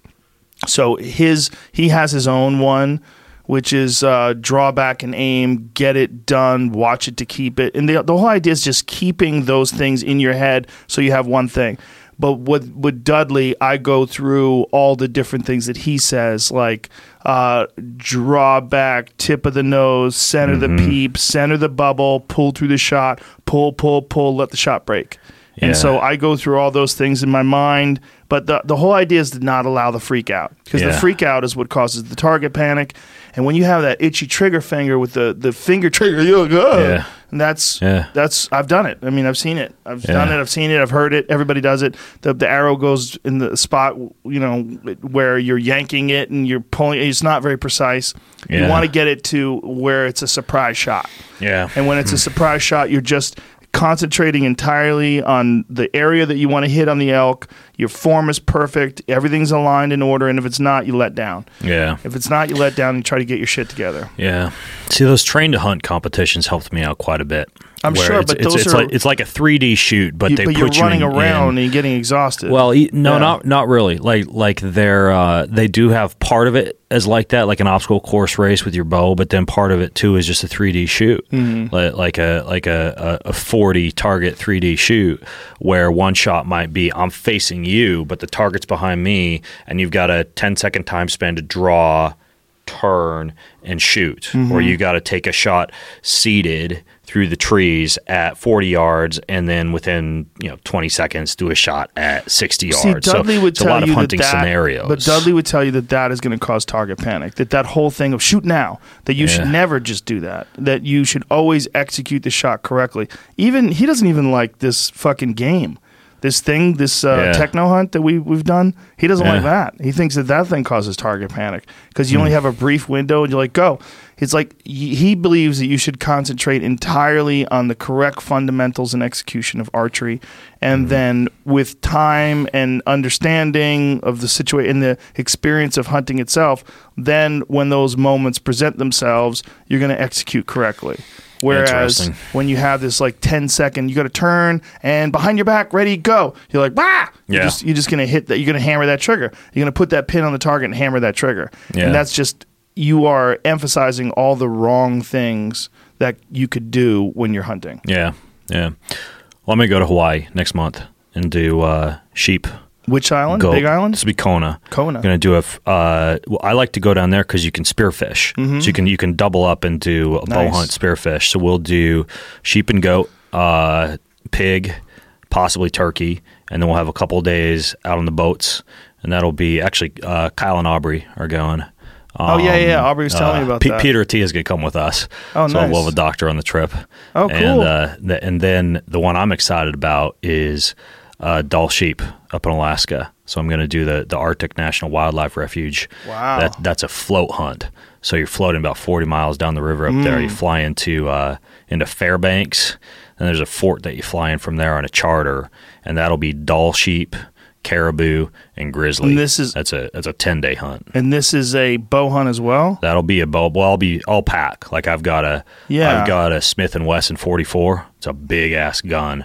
So I'll pack that, and Mm-hmm. Then I'll probably have a 270 too. Um, if I if I if I can make weight. With, and are you hunting grizzly or are you just avoiding them? No, I'm hunting Dall sheep. Like Right. that that's what I really want. That's just an adventurous I'm not much of a trophy hunting guy, but I am an adventure guy. Like like I want to go out and have an amazing adventure. Let's out in the explain to people why that's So, an adventure because the the, the place It's- where it's these things live Yeah. is some of the fucking sketchiest ground on earth. It's shale rock, a lot of it. Yep. You have to a lot of times you're wearing crampons on your boots. You're at Yeah. extremely high altitude in precarious situations, these little cliff peaks. and- long pack outs. Mm-hmm. Uh, I'll have a caribou tag and a grizzly tag as well. So if, if I so do you have a and I- grizzly I- tag to shoot a grizzly because it's charging you, or to shoot a grizzly no, because that, that would it? actually be to harvest and eat a grizzly. Yeah. Like I, I'm actually pretty. You know, I, Look at I. I'm a cook. Look at those Dall sheep. Yeah, that exactly, exactly. So that is an adventure right there to be able to get to those little specks on that rock. So hard. So we'll be floating the river. Uh, we'll be fishing. They got Arctic char up there. Um, a few other fish. Those are Yeah. beautiful fish. Yeah, yeah. So you get They're some so big fatty fish looking. out Yeah. of cold water. It'll be about ten to twelve days, and then I'll just fly all the meat out and fly it home. Now, gr- grizzly as a meal, that's a thing that where people are hearing this and they're going, "What the fuck are you talking about?" And uh, I had Donnie Vincent on the podcast, Yeah. who's a he's a really interesting guy, very educated and really really articulate and really like like Rinella in a lot of ways does a great job of explaining what hunting truly is about and the conservation Yeah. aspect of it. But he's a big fan of eating bear, and he's Yeah. always telling people like you know like they're all good. Like if you prepare it correctly, all bear is good. Yeah, apparently the trick is to to get rid of the glands early on when you're field dressing because apparently that taints the meat. Hmm. And I, I've I've never field dressed a bear, so I don't know. But um, Steven Rinella, though, I love his cookbooks. Um, Yeah. he's close to me. He's up in um, he's up in Bozeman, yeah, I think. Yes. But I've been trying to get him to come through Spokane and swing into my house to do a podcast. because I want to actually ask him some questions about his. Have you he's got a, connected with He's got a new cookbook. Yeah, yeah, we've connected. We've talked a few times. I just got I just got to get him to come through Spokane. I love that guy. yeah, He's the one who got me in the hunting. yeah, yeah, Yeah. It's fun though. Yeah, it's, it's a he's a great cook too. He really is. He really understands like so many different preparations and tries to get people to try things like osso buco, you know, to Yeah. braise the shanks and Yep. Yeah. Yeah, yeah, I love that. Now, how about spearfishing? Have you gotten into into the whole spearfishing, haven't. free diving scene at all? I was in Hawaii recently. My youngest daughter is obsessed with fishing. She fucking loves it. And uh, Mm-hmm. we caught a bunch of yellowtail when we were in Hawaii this last trip, and now she's super hooked because, you know, she's eight and she's hanging on to this rod. And, you know, I mean, I, I was, sometimes I was helping her, like I was holding the rod, and she was with her two little arms cranking these yellowtails. And, you know, you catch a 10 pound yellowtail when you're eight years old. I Yeah. mean, the fucking That's a pull of fight. that thing. Oh my God, they're so powerful. It's a fight. I took my boys out for steelhead. Yeah. and and yeah, my boy, my boy uh, Terran, he almost got pulled into the water on the North Fork of the Clearwater. Big steelhead. I mean, those things are massive. What is the and deal He with snagged one. Steelhead, uh, you're not supposed to eat them, right? You're supposed to let them go. It depends. There, there's a certain. I I forget the I forget the color, but there's a certain style of steelhead that you are allowed to eat. He had to throw this one back. This wasn't the one one of the ones that we were allowed to eat. I don't totally understand that. I mean, I kind of understand it, but it seems to me like it is. It's an ocean-bound rainbow trout, correct? Yeah, exactly. So why can't you eat it? I don't know. I don't know. Hmm. And and there's there's a certain variety that you actually can eat. Well, you you can eat it physically, but you're not. No, I mean supposed legal- to. I mean legally. yeah. Yeah, but legally. that seems so strange to me. Is the Yeah. idea to protect the population because they're in the process of breeding and you don't want to interrupt? But you're there's a certain mortality rate that they're accepting with catch and release. This is one of the reasons why I have an issue with that. And I've done Yeah. catch and release fishing. I don't want to appear like I'm a hypocrite because it is fun, but. There's a thing about it is like you're just shoving a hook in a thing's face Yeah. and then releasing it. That's that is why I like spearfishing because you're underwater. You're going after the exact fish that you want. Yeah. Like there's no doubt in your mind I'm going to shoot that fish and you know, you're not wondering what's going to bite the hook. Right, Like whether it's going to be a legal one mm-hmm. or an illegal one. Regardless of whether you get a fish, it's amazing. You're Yeah. happy. You see the coral. You're getting, you know, you're going down and up. There's the, there's all like if, if you're into fitness, the cold thermogenesis and the breath hold and the spleen compression and the red blood cell production. So I mean, it's a, it's an amazing workout. Um, it's just fun. It's zen. Yeah, they wouldn't let my daughter do it though. She was too young. They said you have to be 13. So we to, just to had go spearfish, yeah. spearfish. She yeah, wanted she could to, probably do like shallow water with a sling, and that's that's the way to do it. Is you want to start offshore, eight to fifteen feet of water. You want an easy sling. You Mm-hmm. know, a lot of people think spearfishing and they think of like the big roller guns that you got to like put the handle against your chest and pull back. Right. It's very difficult. And then you got to dive to depths, you know, for if you're going after tuna, you got to be Mm-hmm. able to go like 30 plus feet and you have a floater and it's a very involved process. But Mm-hmm. if you're just like in freaking Hawaii and you've got a sling and a good spot and some coral and some good fins and you can just basically swim away, Mm-hmm. um, you know, I'd, I'll tie a string around my waist and put a little knife on my belt and you can just go out there and, you know, string four or five fish and it's, it's an easy day. It's a ton of fun. Yeah, and it's it's almost like it's not fishing. You call it spearfishing, but you're basically hunting underwater. You're hunting underwater. Yeah. Yeah. They even have the I haven't done this yet, but maybe you've seen these these underwater bows where you, you can you can shoot a bow at the fish. Mm-hmm. Yeah, It's a bow I don't know if they call it bow fishing or what, but have you seen this? I've seen something Yeah. like it. Yeah, um, well, I know there's a lot of bow fishing that people do. They're shooting down at like gar, Yeah. alligator gar in particular. That's a big one that they use. Yeah. Have you ever eaten try gar? that as well? No. It's supposed to be really good smoked. Really? It's a, such a weird looking animal. It almost seems like, Yeah. in my mind, it almost feels like you shouldn't shoot it because it's a dinosaur. It's Yeah. like keep it alive because Yeah. they they really haven't changed in millions of years. Yeah. Such a freaky looking. They're fish. fun to prepare though. I do a fish feed after a spearfish. You're all cold. You're hungry. Last Mm-hmm. one I did, uh, we had we had uh, parrotfish down in Hawaii, stuffed with avocado and mango, coconut oil. Baked, baked it in the oven with macadamia nut, like encrusted macadamia nut. Parrotfish are the ones that are eating the coral and shitting out white sand. I don't know. Yeah. Did you know that? you've watched more nature TV than I have. That's what white sand is. It's shit. Really? Yeah, believe it or not. It's like Really? these yeah, these fish eat coral, chew it up and shit out the white sand. So like a giant white sand beach like Clearwater, Florida, Shit. that's all fish yeah. shit. Parrot fish poop makes beautiful beaches. There you go. Huh. There's the article. Answer. I wonder if it's Yeah. good for your I wonder if it's good for your microbiome. I. Because you're out on bacteria. These motherfuckers are Huh. out there just eating rocks. That's a lot of shit. It's a lot of shit. It's a shit. lot of parrotfish over a very long period of time. millions taking and a lot of millions shits. years. Like here you go, you can see them Yeah. do it. They're chewing on the coral. They bang it out. They have like a beak essentially. That's why they call them parrotfish. They smash down that coral, and then all that white around them is they're just basically swimming around their own shit.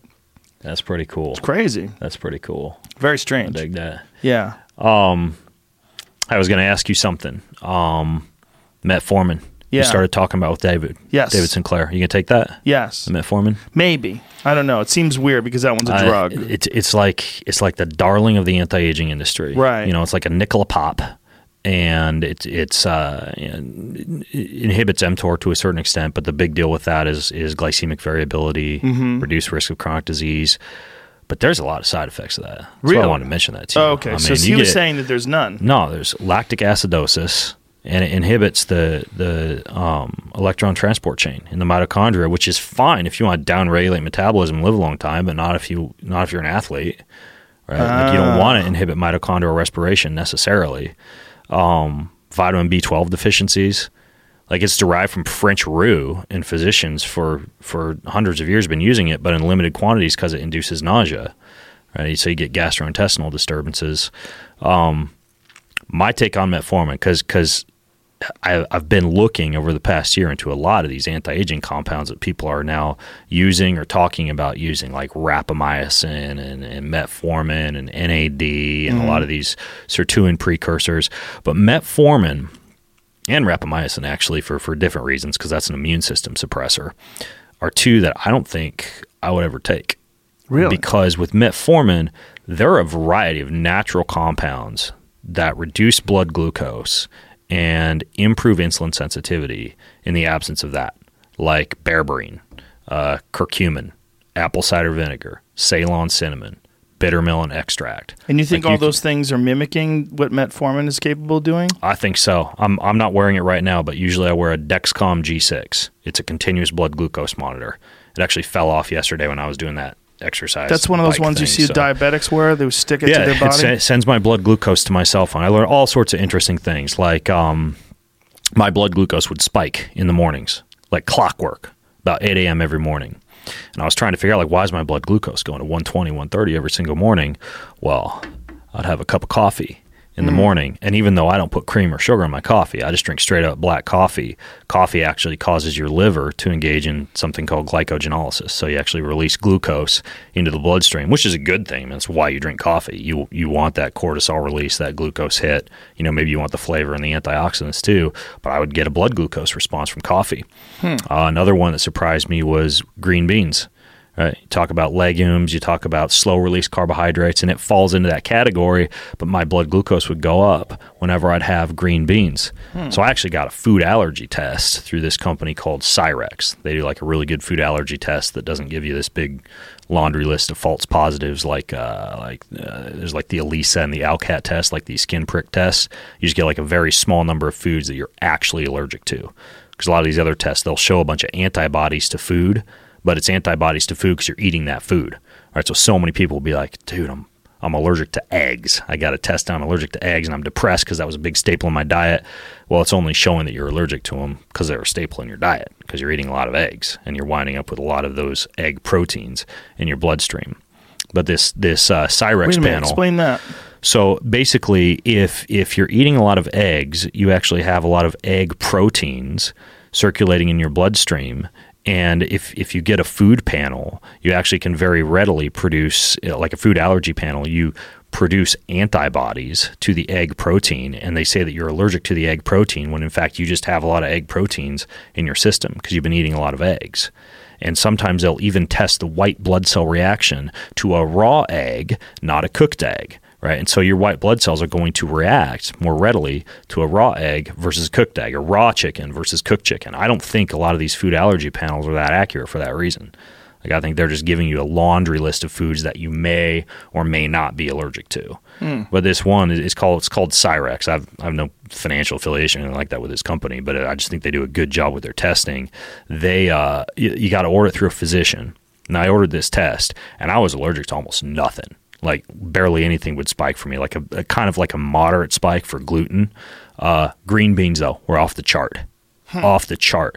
So that continuous blood glucose monitor was actually able to tell me that I was eating something that my sympathetic nervous system was responding to. I was going to fight and flight mode, releasing a bunch of glucose. And I never would have really known that or gotten a clue about that unless I was wearing one of these continuous blood glucose monitors. I'm not going to wear it my whole life, but I'm going to wear it. My, my plan is to wear it for a year to just learn a lot about the foods that I usually eat, what they do to my body, what certain workouts do, uh, what certain supplements do. But returning to metformin, I started to use a lot of these things like berberine, like curcumin. You can do a shot of apple cider vinegar before a meal. Take a couple of teaspoons of Ceylon cinnamon in your smoothie. And these things actually have an effect on blood glucose that mimics what you're trying to get when you take metformin. And that, so but that's all that metformin's effects. doing is just limiting blood It- glucose. Well, like I mentioned earlier, it does inhibit mTOR a little bit, right? So so you get that that mTOR inhibition, but you can inhibit mTOR through like calorie restriction and fasting done regularly, or like a compressed feeding window. I should have had you here yesterday. Yes, there's there's. I would ha- should have had you here to talk to David Well, I, I, I want to finish listening to that interview too because mm. he, he's a he's a very smart guy. Yeah. But I I just I'm not enamored with metformin. Well, I he's not an athlete. better, more natural alternatives. He's Yeah. not an athlete. He barely Yeah. works out. And he a lot works of- out a little bit. He does like a little bit of a run, a little bit of lifting, but you could tell Right. he's not. He's not a guy who's really uh, yeah. exerting himself rigorously. to me, I want the marriage of performance and longevity. Yes. Right. I don't want to live a long time if I can't kick ass Exactly. and feel good. I don't want to be cold and hungry and libidoless and live till I'm 150. Like Yes. I, I want to, even if that means I'm going to live till I'm 145 instead of 150, right? Because because I've got more muscle mass or whatever. Right. Like I want to feel good.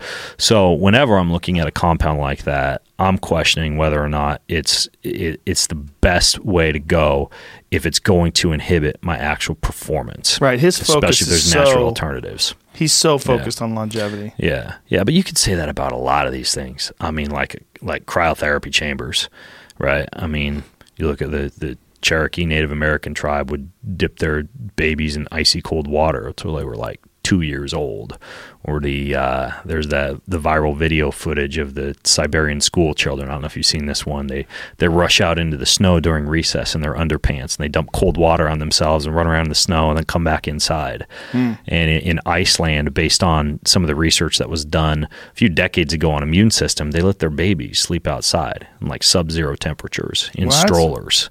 Yeah. What? Uh, you know, the, the Russians, the Finnish, the Eastern Europeans, They're they've trying all to kill got their their, kids. they've all got their, their cryotherapy, like the Baltic Sea. You know, you go back and forth. When I go to Finland, they've got the Men's Finnish Sauna Society. There's no Mm-hmm. cryotherapy chambers. You know, it's just old school saunas. Then Mm-hmm. you go jump in the sea and you dry yourself off in the air. Then you go back in the sauna. So, you know, a- a lot of these things. There's natural alternatives, Mm. yeah, and and I I get flack a lot of the time because I'm you know I'm one of these so-called biohackers, right? I have like the the laser lights in my office that that I shine on my balls, and I've got like the you know the lights that go in your ears, and I've got you know the the stem cells and IVs and injections. But I always always want to make sure people know that you go after the natural stuff first. Hmm. Like natural ways to get cold, natural ways to get hot. If you're going to buy some expensive pulsed electromagnetic field mat, you sure as hell be better be going outside barefoot, right? Like or camping or sleeping mm-hmm. outside or, or learning how to earth and ground in a more natural way. What Um, do you what do you what is involved in earthing and grounding? Is there a, a real provable effect? Yeah, there, there is research, especially in terms of a reduction in inflammation and improvement in joint comfort. That's a very interesting one.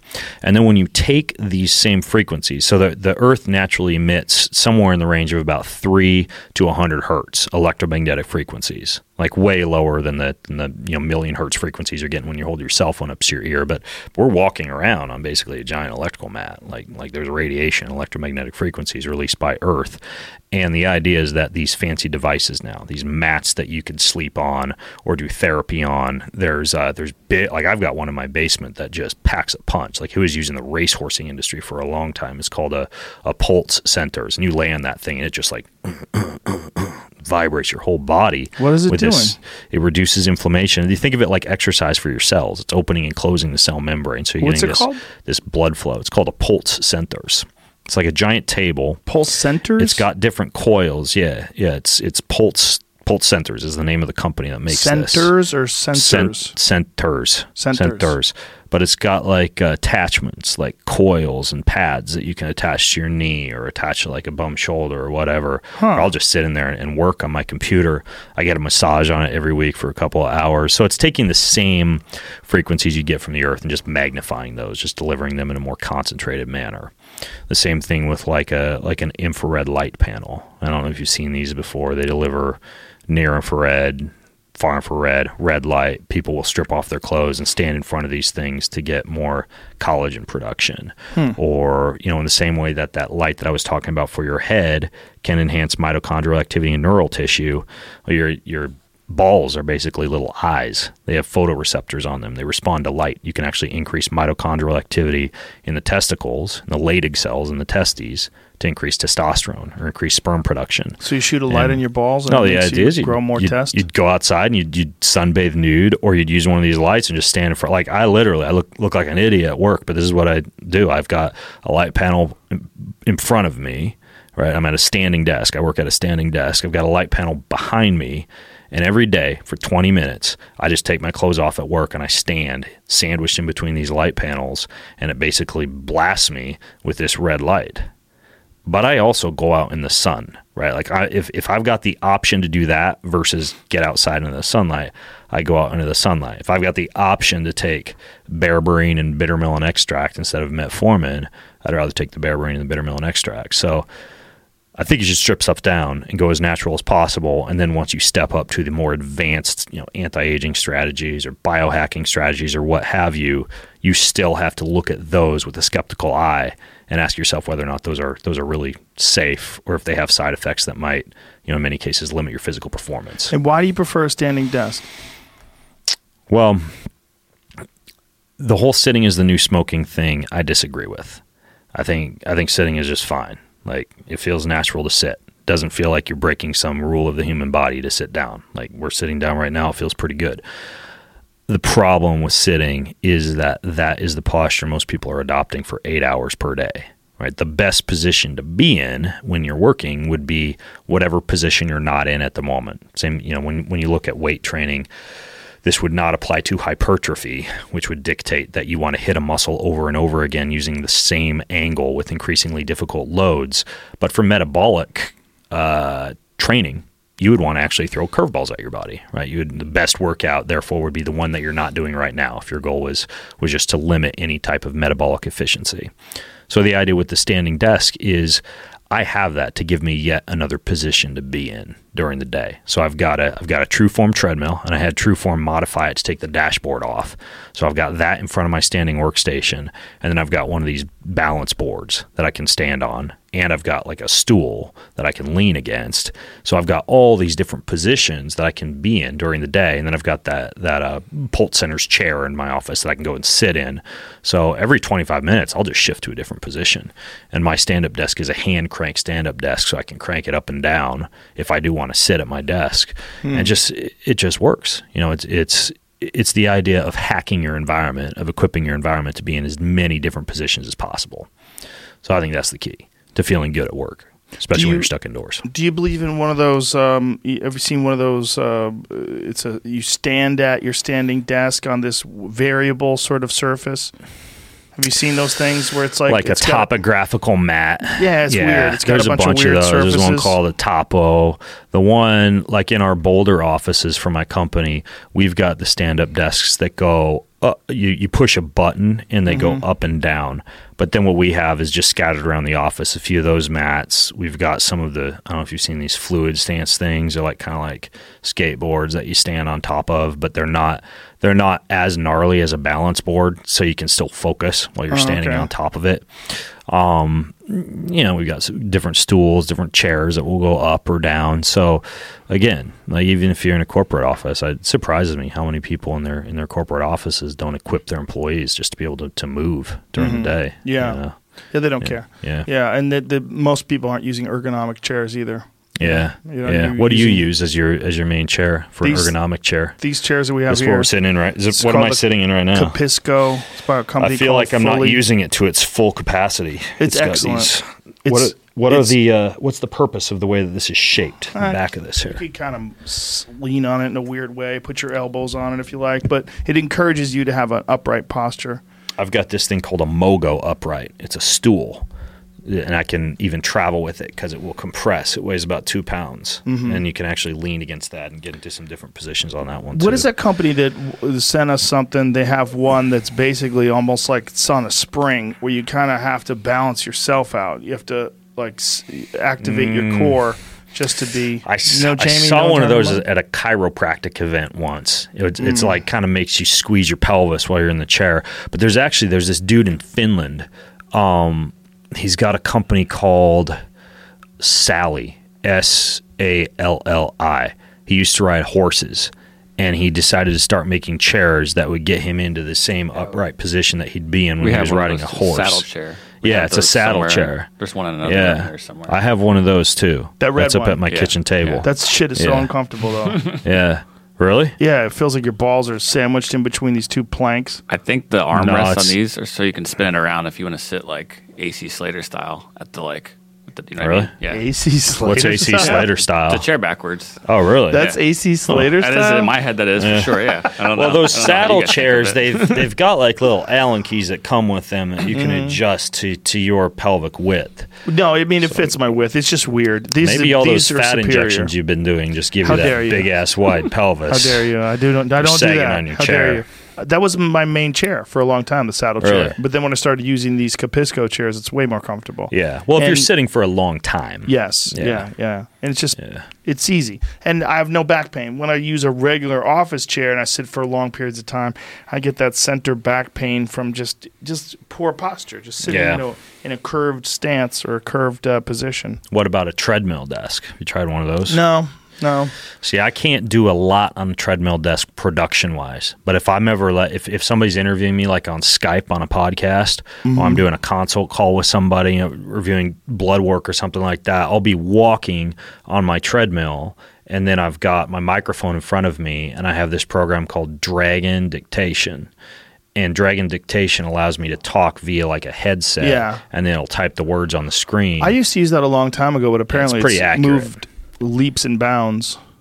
It, yeah, it's called training your dragon. You get the software that tells you to train your dragon, Mm-hmm. and so you, you say all these words, you read all these paragraphs, and it learns to identify your phrasing and the volume of your voice, and it gets more accurate. But it's way better than, than the built-in Apple, uh, whatever it's called, Yes. the voice recognition software. Yeah. So it works, and I like that because then I can just walk. I can I can talk emails. I can talk with people. So there's like Mm-hmm. three or four different things that I do at work that I will walk during. Yeah, that, no, that makes sense. That makes sense. I, I, I write when I'm just completely uh, alone and quiet, staring at a computer because uh, I want to spend time on each individual word and really concentrate on what the fuck I'm saying. Because most of the time I'm writing stand up, so I'm, Yeah. I'm, I need to bounce it back and forth, and to talk it out is not really the right strategy. Yeah, yeah. I I'm working on a book right now, and what I've found is, for me, I have to have a triggered environment, like a place in my house that when I go to that place, that's the place where your mind says, "Okay, this is the writing spot." For me, it, it's it's this chair in the corner of the living room outside of my office. As soon as I get into that thing, it's like writing mode. Right, right. And I just Yeah. I just go Pomodoro, all right, for 25 minutes, get up, take a five minute break, come back.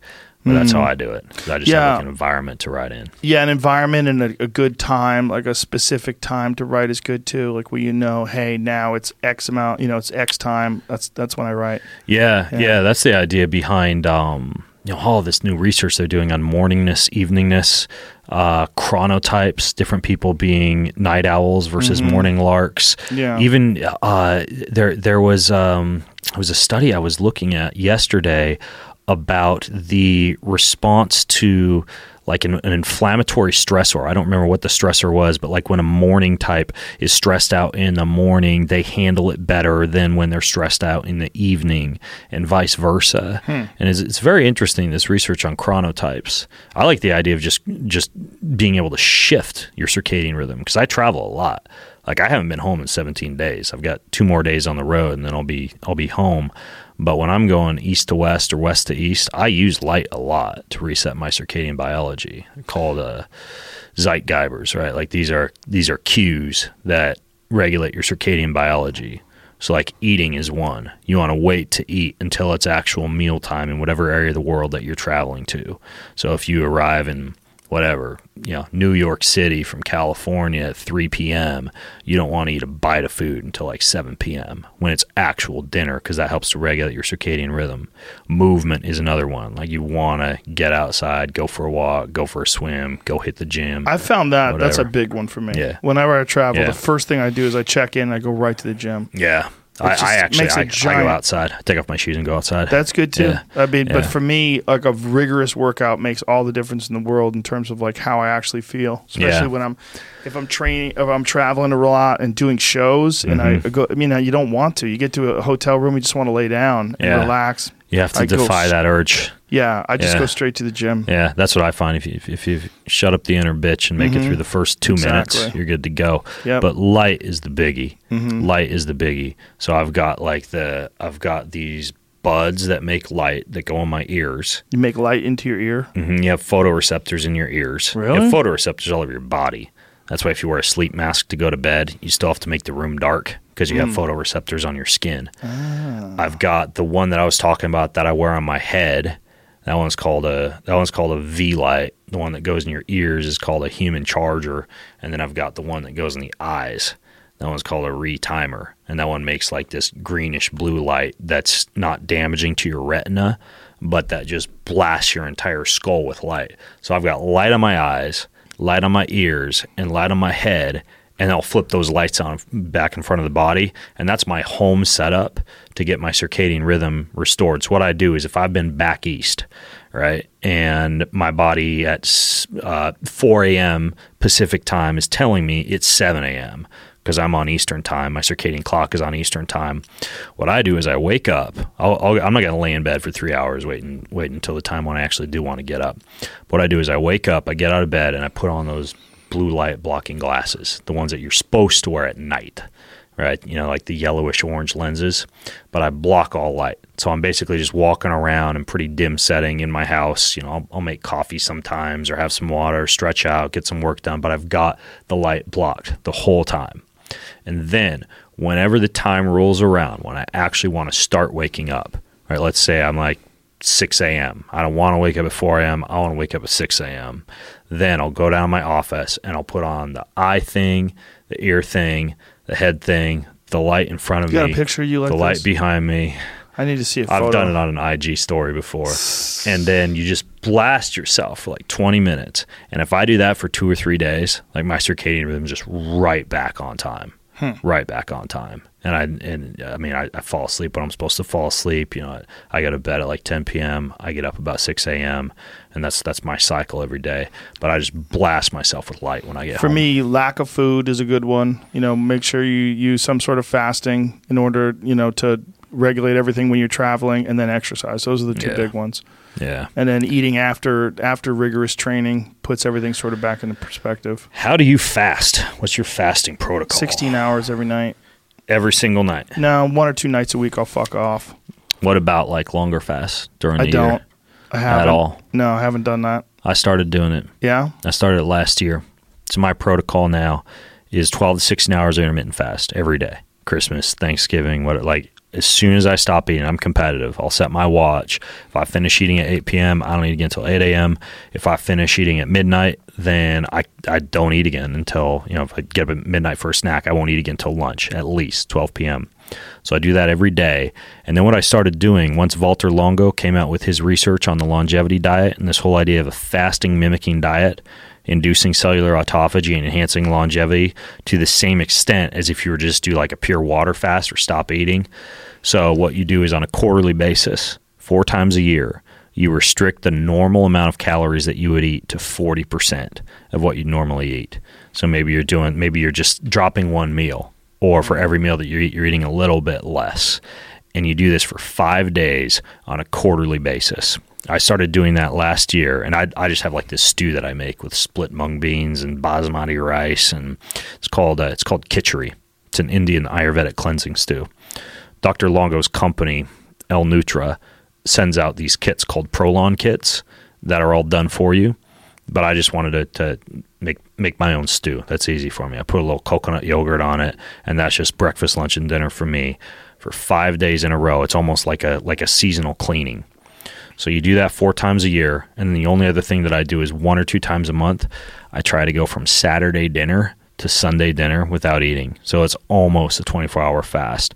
And with those three things 12 to 16 hour intermittent fast, the quarterly five day like modified fast, and then the 24 hour fast one to two times a month, that's sustainable for me. I could still perform, I could still work out. Um, I think I think that's the way to go. How do you feel when you do that 24 hour fast? Does it Pretty affect good. your workouts? About 2 p.m. you get hungry. Mm-hmm. About 2 p.m. in the afternoon on Sunday. Because what I'll do is I'll have dinner on Saturday and then I'll wait the whole day and then I'll have a big Sunday dinner. And honestly, it doesn't affect the workouts that much because the magic of fasting seems to be the compressed feeding window and not the calorie restriction, right? This returns to not wanting to be hungry and cold and libidoless if you're going to live a long time. So the idea is that you could fast from Saturday dinner to Sunday dinner and have a giant ribeye steak, sweet potato fry, you know, red wine, dark chocolate, Halo Top ice cream, whatever you whatever you want. At the end of the day on Sunday, eat 3,500 calories, and then you're just you're topped off and you're ready for the next day. And you have a long period in which you're engaged in cellular cleanup, cellular autophagy, but you kind of get to have your cake and eat it too because you have a bunch of calories at the end of that. Are you drinking coffee? Yeah, So Yeah. coffee's fine. I was actually surprised you didn't ask me when I brought in the sourdough bread and the and the coconut macaroons and everything if they would take you out of ketosis or break your fast. I get that question a lot now. Well, Pe- people are like, well, well, no, but people are, people want to know if the butter in your coffee, you know, putting 800 calories of butter in your coffee is going to break your fast. What? like- basically, the idea is if it has calories, it breaks your Yeah, fast. course, if it doesn't have calories, it doesn't break your fast Coffee has zero calories. It's negligible. It's Right. like a few cholesterol molecules and like the Mm. what do they call it, cafestol and the kahweol and so and even that, if you use a paper filter, you're filtering a lot of that out. That's Mm-hmm. actually why I like French press because you're not filtering some of those like brain spinning compounds out. Have you fucked around with any of that four sigmatic mushroom coffee? yeah.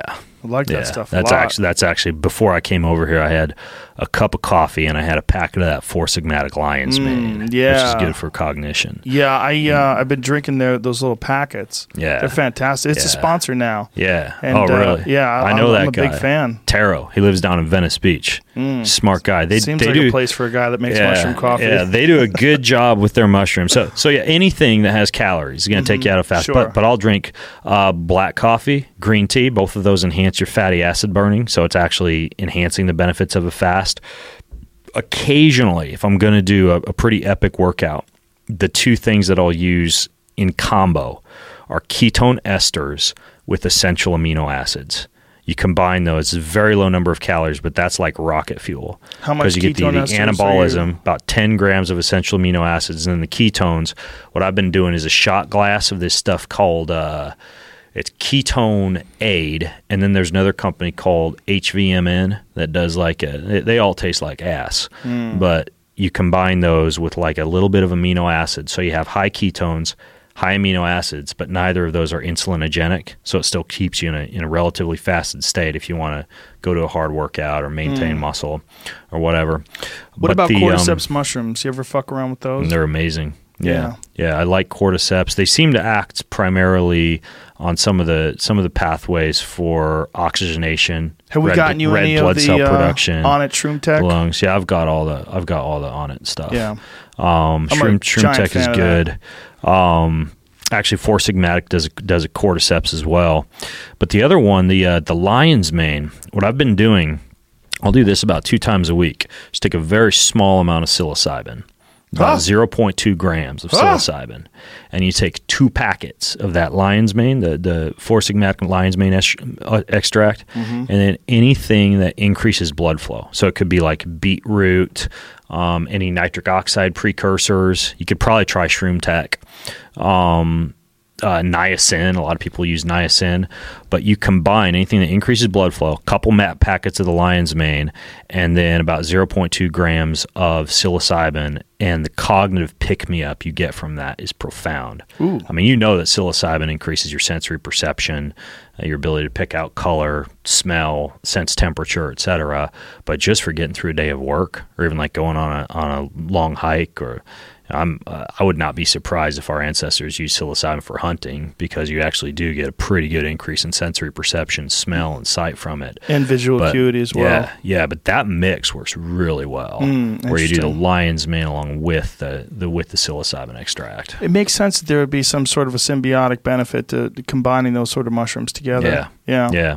Well, it's like that. Uh, we were talking about this last time. That doctrine of signatures, the idea that what things look like in nature could actually give you clues about their benefit for the body. And when you find lion's mane, I don't know if you've seen it in nature, but it looks like this cluster of axons and dendrites. Like it looks like brain cells. You know, up close. See if you can find it. Yeah, just look up like lion's, lion's mane, in the wild. Pretty badass looking. Or like, there's a lot of stuff like that. Like, um, there's this place in Kauai that I go to called Kauai Organic Pharmacy, and they just grow on this tiny little two acre farm all these different superfoods like you know noni and uh, cacao, and they've got comfrey there. And if you dig up the root of a comfrey plant, There it is. Yeah, that. that's lion's mane. That is crazy. Yeah, It really isn't- does look like a nuts? lion's mane. I mean, what a great name for yeah, it, but too. Mm-hmm. it also looks like dendrites and axons and neurons. So it's very cool. Um, What a yeah, freaky an plant. amazing plant. I, I have yet to actually find it in nature, but apparently you can find it up in the up in the inland northwest where I live. Anyways, though, comfrey they call it knit bone, and the roots look like knuckles and joints and human bones, and it's very good for healing up fractures or for making like a plaster for your joints. A Com- plaster. comfrey plant. What do you mean yeah. by a plaster? Yeah. Well, wh- what what that uh, that pharmacy in Kauai does is they grind it into a powder, and then you reconstitute that with water, and you smear it like over a shoulder joint. They could just use like a like a t-shirt or whatever to hold it on there, or an ace bandage, and it actually increases the speed of bone healing or joint healing. Like it like it's an anti-inflammatory. They do like a like a muscle cream with it too, made out of the comfrey. So it's very interesting. There's there's there's all sorts of different different things in nature that give you clues. You know, like the the carrots and the eggs for your eyes, or the walnuts for the brain. I think there's something to it. The, well, how does that stuff increase your bone healing? Like, what is it doing? What's the mechanism? I don't know.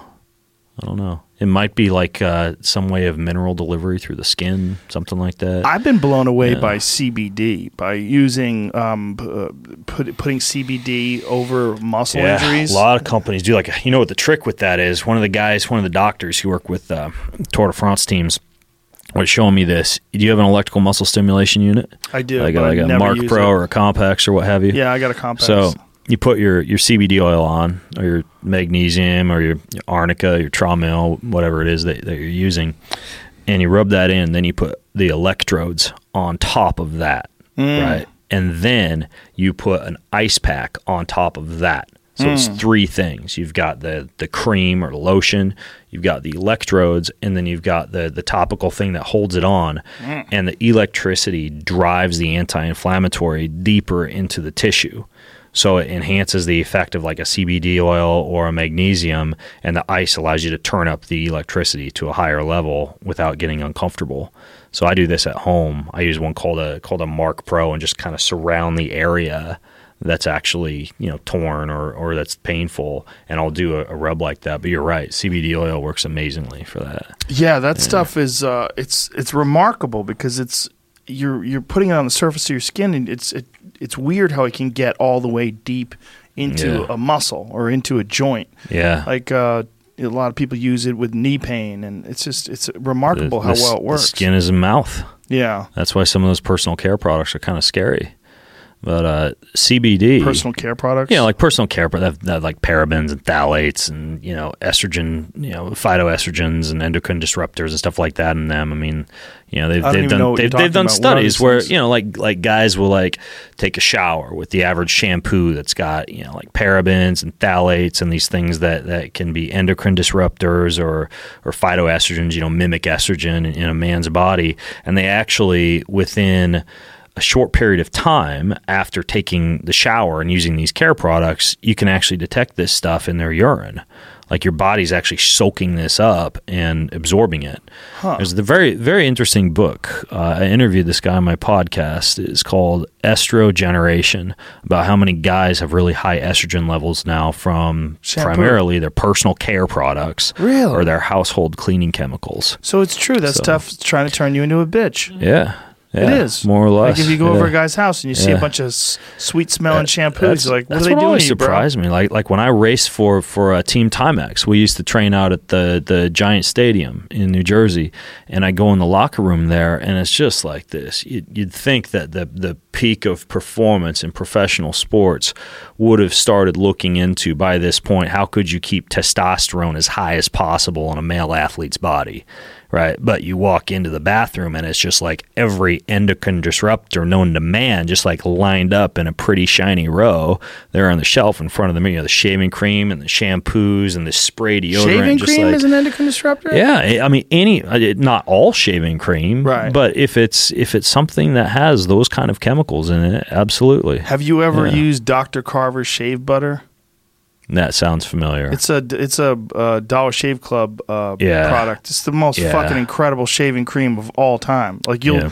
regular shaving cream, you you won't you just won't use it after you try that stuff. I think I've tried that because These are this, so smooth. this probably happens to you. You get lots of lots of personal care products since your since your studio or Well, your home. Yeah, but that stuff blows me It's away. like it's like a butter. I mean, it's it- called like, Dr. Carver's. Yeah, Huh. yeah. Interesting. I'll get them I'll to send to, you some. I'll have to try it. I'll You'll fucking it. be blown away Yeah, by I it. don't have to shave that much, so don't have them send very much. you don't you don't grow a lot no, of face I hair. I don't grow a lot of facial hair. No, Mm. no. But yeah, these You would these think uh, with all your experimenting, you'd think you'd think something would have sprouted, but you'd think it'd be kind of weird. Like it'd just be like one right side patch of the chin, Right. And it's like a hair, but there's a mole attached to the hair. do you ever wonder like what little, you're doing little, to yourself? Little stem cells bleeding out the end. Do you ever, like, sit in bed? Occasionally, there, like there's some of the stuff on stem cells that admittedly are a little bit of like a venture into human experimentation without robust evidence of safety. How about the one where you shot it Um, into your dick? yeah. that's that's a good example. Yeah, but uh, I'm I'm kind of shifting my whole philosophy on stem cells to kind of go after stuff from my own body as much as possible. you know, the Mm, bone technical marrow, term being things- Mm-hmm. autologous. You know, you're on like that one I did in New York City. It's just it's not somebody else's blood. Right, it's just right. my own stuff. Or you know, in some cases, you could argue that placental or umbilical or amniotic cells are so young and so pluripotent. You know, and if they don't have the the the uh, the DNA in the nucleus, which apparently they can they can kill off somehow, which is how they make exosomes. Like you're not getting somebody else's DNA. You know, it's it's it's just something your body would have made anyways and recognize as self. So yeah, some sometimes though. Um, Sometimes though, I probably have taken it too far with a few of those things. But uh, but the CBD that you were talking about, I'm a huge fan of. I take CBD before bed every night. Um, Orally, A lot of it. Yeah. When you look at the studies on CBD for anxiety and for sleep, Mm-hmm. most of them are pushing 100 and up to 900 milligrams, which is nuts. When you look at the actual serving size of the average CBD tincture or capsule or pill, it's like 10. Mm-hmm. Right, so you got to take a lot of it. But I sleep like a baby. Like last night, I, I got the, the ring that I do my sleep score on. I slept eight and a half hours last night. And I take 100 milligrams of CBD. I take a little bit of melatonin, and I'm just out. But you got to take a lot of it. And you wake up kind of groggy when you do. But, Really? as- but if you're used to that and you know, like, you get up, shake it off, 10 minutes later, you're good to go. What's the CBD grogginess works coming very from? well. Probably just overstimulation of the endocannabinoid system. You're just like super relaxed, which I want to be when I sleep. Mm. Right, of Yeah. course, yeah. Yeah. Yeah, Yeah, so it works. What about regular marijuana? Does that affect your, your sleep? Do you find it beneficial or no? So CBD can enhance your deep sleep cycles. All right, which is which is when a, a- good majority of your neuronal repair and recovery occurs. THC allows you to sleep, and it actually decreases sleep latency, how long it takes you to fall asleep, but it does reduce the amount of time you spend in deep sleep. Right. So if you're if you're mm. one of those people whose mind races, who's hypercharged up when it you know, and, and you got to get to sleep at night, use THC, like like you know, hit a vape pen or whatever, but know that you might miss out on some of the things you want during deep sleep: memory consolidation, neuronal repair and recovery, you know, nervous system repair. But it, it, it's still pretty decent sleep, and you're not getting as much of a reduction in deep sleep as you would get if you were to be taking like Ambien or Valium or something that's literally mm. just like a sledgehammer for your frontal cortex that knocks you out, but you almost get no deep sleep. So if you do this, if you were to get like a sleep tracker and test your deep sleep levels, you would find that with CBD, you don't fall asleep as fast, but you get higher deep sleep levels. And then with THC, you can fall asleep faster, but your deep sleep isn't quite as high when you consider that CBD can counteract a lot of the effects of THC, then that means that what you could try is take THC to allow you to fall asleep faster, but then pile a whole bunch of CBD on top of that. And I've done that before too, where you just take a hit on a vape pen and then take a bunch of CBD and you shoot for the best of both worlds. Yeah, folks that are taking Ambien, I mean, that is, I mean, especially people that are doing it virtually every night, that has got to have a profound effect on your brain's ability to recover. I think there are a lot of people shorting themselves on life who are taking Ambien or Valium. I mean, I, I think to start with sleep, you need to rely on your body's own internal chemistry. and that would be breath work. Like I think everybody before they start taking whatever phosphatidylserine and adaptogenic herbs and all this shit for cortisol, and before they start taking Valium or Ambien or anything else for for sleep, you should learn how to control your physiology with your breath. I think that's the most powerful way to do it. I mean, your, your prana, your chakra, whatever you want to call it, like being able to do things like breath work, box breathing, alternate nostril breathing, uh, even even holotropic breathing. Like you can go some very interesting places in terms of DMT production by the pineal gland by just doing holotropic breath work. Like there's there's a lot of very interesting things that you can do with your breath. But I think that for getting to sleep or for decreasing stress, you start with the breath and then you start to introduce some of these other molecules. But Ambien and Valium, like in the era of like readily available CBD and you know all the other sleep compounds that we have available, like valerian and passion flower and chamomile, and you know all, all of those are what are called gamma aminobutyric acid or GABA precursors. They produce inhibitory neurotransmitters. Like I, I don't understand why people are still taking Ambien and Valium. Because they're idiots. Yeah. They're just addicted to it, or they just want a pill. I mean, that's essentially what it is. They want It's fat so in their buttocks and they want Ambien and Valium. I don't know if it's the same Yeah. folks, but many times it is. be, yeah. I think it's our president. I think our president takes that shit. He, I think he's sleeping with Ambien. I think a lot of politicians do that. Yeah, well, they can't sleep otherwise. Yeah. They're fucking ruining the world. Right. I um I I I found that if my brain is racing, just completely concentrating on breathing in and breathing out, and concentrating on just the breath itself, like really being cognizant of it, and f- slow, deliberate breaths in and out and in and out. By doing that over long periods of time, I've I've found that I can I can pretty much conk myself out. You can, but that takes focus. A lot Yeah. of people are not willing to learn how to do that because they want the fast track out. They just want to take a drug and yeah, pass out. That is the thing, Yeah. right? They just want a pill. Yeah. It's very unfortunate that those things exist and that that that sort of thinking is uh, you know, it's reinforced. yeah. Yeah. It's encouraged in fact, you know, you, all these ads and all these doctors and d- different people. Well, if you have a hard time sleeping, I'll just write your prescription. And Yeah. the next thing you know, And I mean, you look at the animal world, like they self medicate. They'll use clay for parasites, and, you know, dogs will eat grass Mm-hmm. for stomach issues. And, you know, I guess birds now are putting like nicotine and cigarettes in their nests because there's some kind of benefit to that. And, Hmm. and, you, know, you see animals self medicating. You see our ancestors using everything from you know cannabis to Ceylon cinnamon to you know all sorts of different derivatives for thousands of years. So it's not like supplementation or self medication or the or the whole creation of pharmaceuticals is something that's unnatural or not an acceptable human activity. But once you start to use it as a crutch, I think that's where you run into issues. Like once once you deny Yeah. the human body's ability to be able to heal itself or to be able to decrease stress on its own, and you begin to rely on these exogenous chemicals, I think that's where you start playing with fire. I just wonder what's happening to people's minds over long term use of this stuff where you're not going into these deep sleep cycles and you're using it every night because essentially once you get hooked on it, a lot of people have a really hard time sleeping without it. Yeah, yeah. Um, I mean, they're, they're shorting themselves, right? Right. And but I mean, one, I wonder what part of it studies, anything- memory. It's Right. learning, like that. That's where a lot of that type of stuff happens. Yeah. I mean, it's the same thing with with um, uh, what's it called? Glymphatic drainage, like this this new drainage system for the brain that they've just discovered in recent years. This idea that you actually detoxify the brain during these sleep cycles, and it's even enhanced when you sleep on your side. They've even looked at sleeping positions and this thing called glymphatic drainage.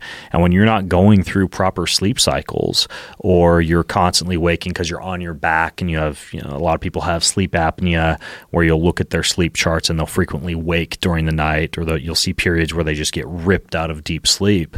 Yeah, you wake up and you don't have memory consolidation, or hmm. you don't have the type of neuronal repair and recovery that you'd want, or you know, you you can even short yourself on muscle repair. Hmm. You know, and, and there's there's probably a lot that we don't know about just dreaming and its ability to be able to you know do things like help form memories or or make you know learning or experiences more deeply rooted but yeah i mean it's it's it's i think sleep architecture is something that just gets super fucked up in a modern post-industrial era we've got access to pharmaceuticals that just take a sledgehammer to our heads Yeah, no question about it. And it's also there's been a, a lot of work done on actually going to sleep with a problem. This whole idea of sleep on it.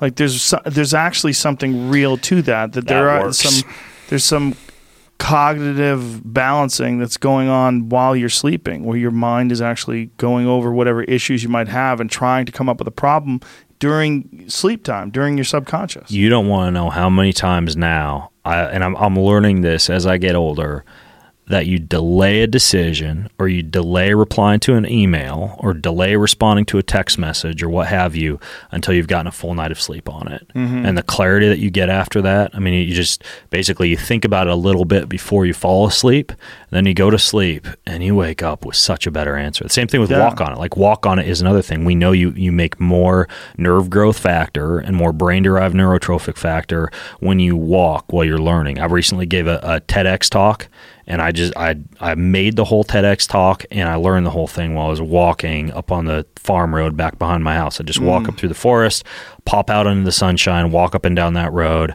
and just listen to my TED talk on my earbuds and give my talk. Mm. And it's just it's a, it's amazing for the brain.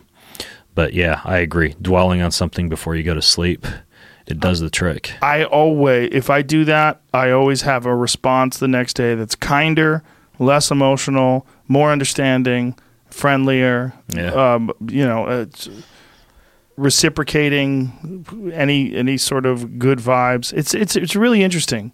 It's really really interesting how there is some sort of a wisdom that's imparted on you while you're sleeping. There is, and and now what I do is I'll think about what it is, but I am a big fan of fiction before you fall asleep. It mm. just lets you escape to a whole different world. I took my kids on this giant tour of New York City.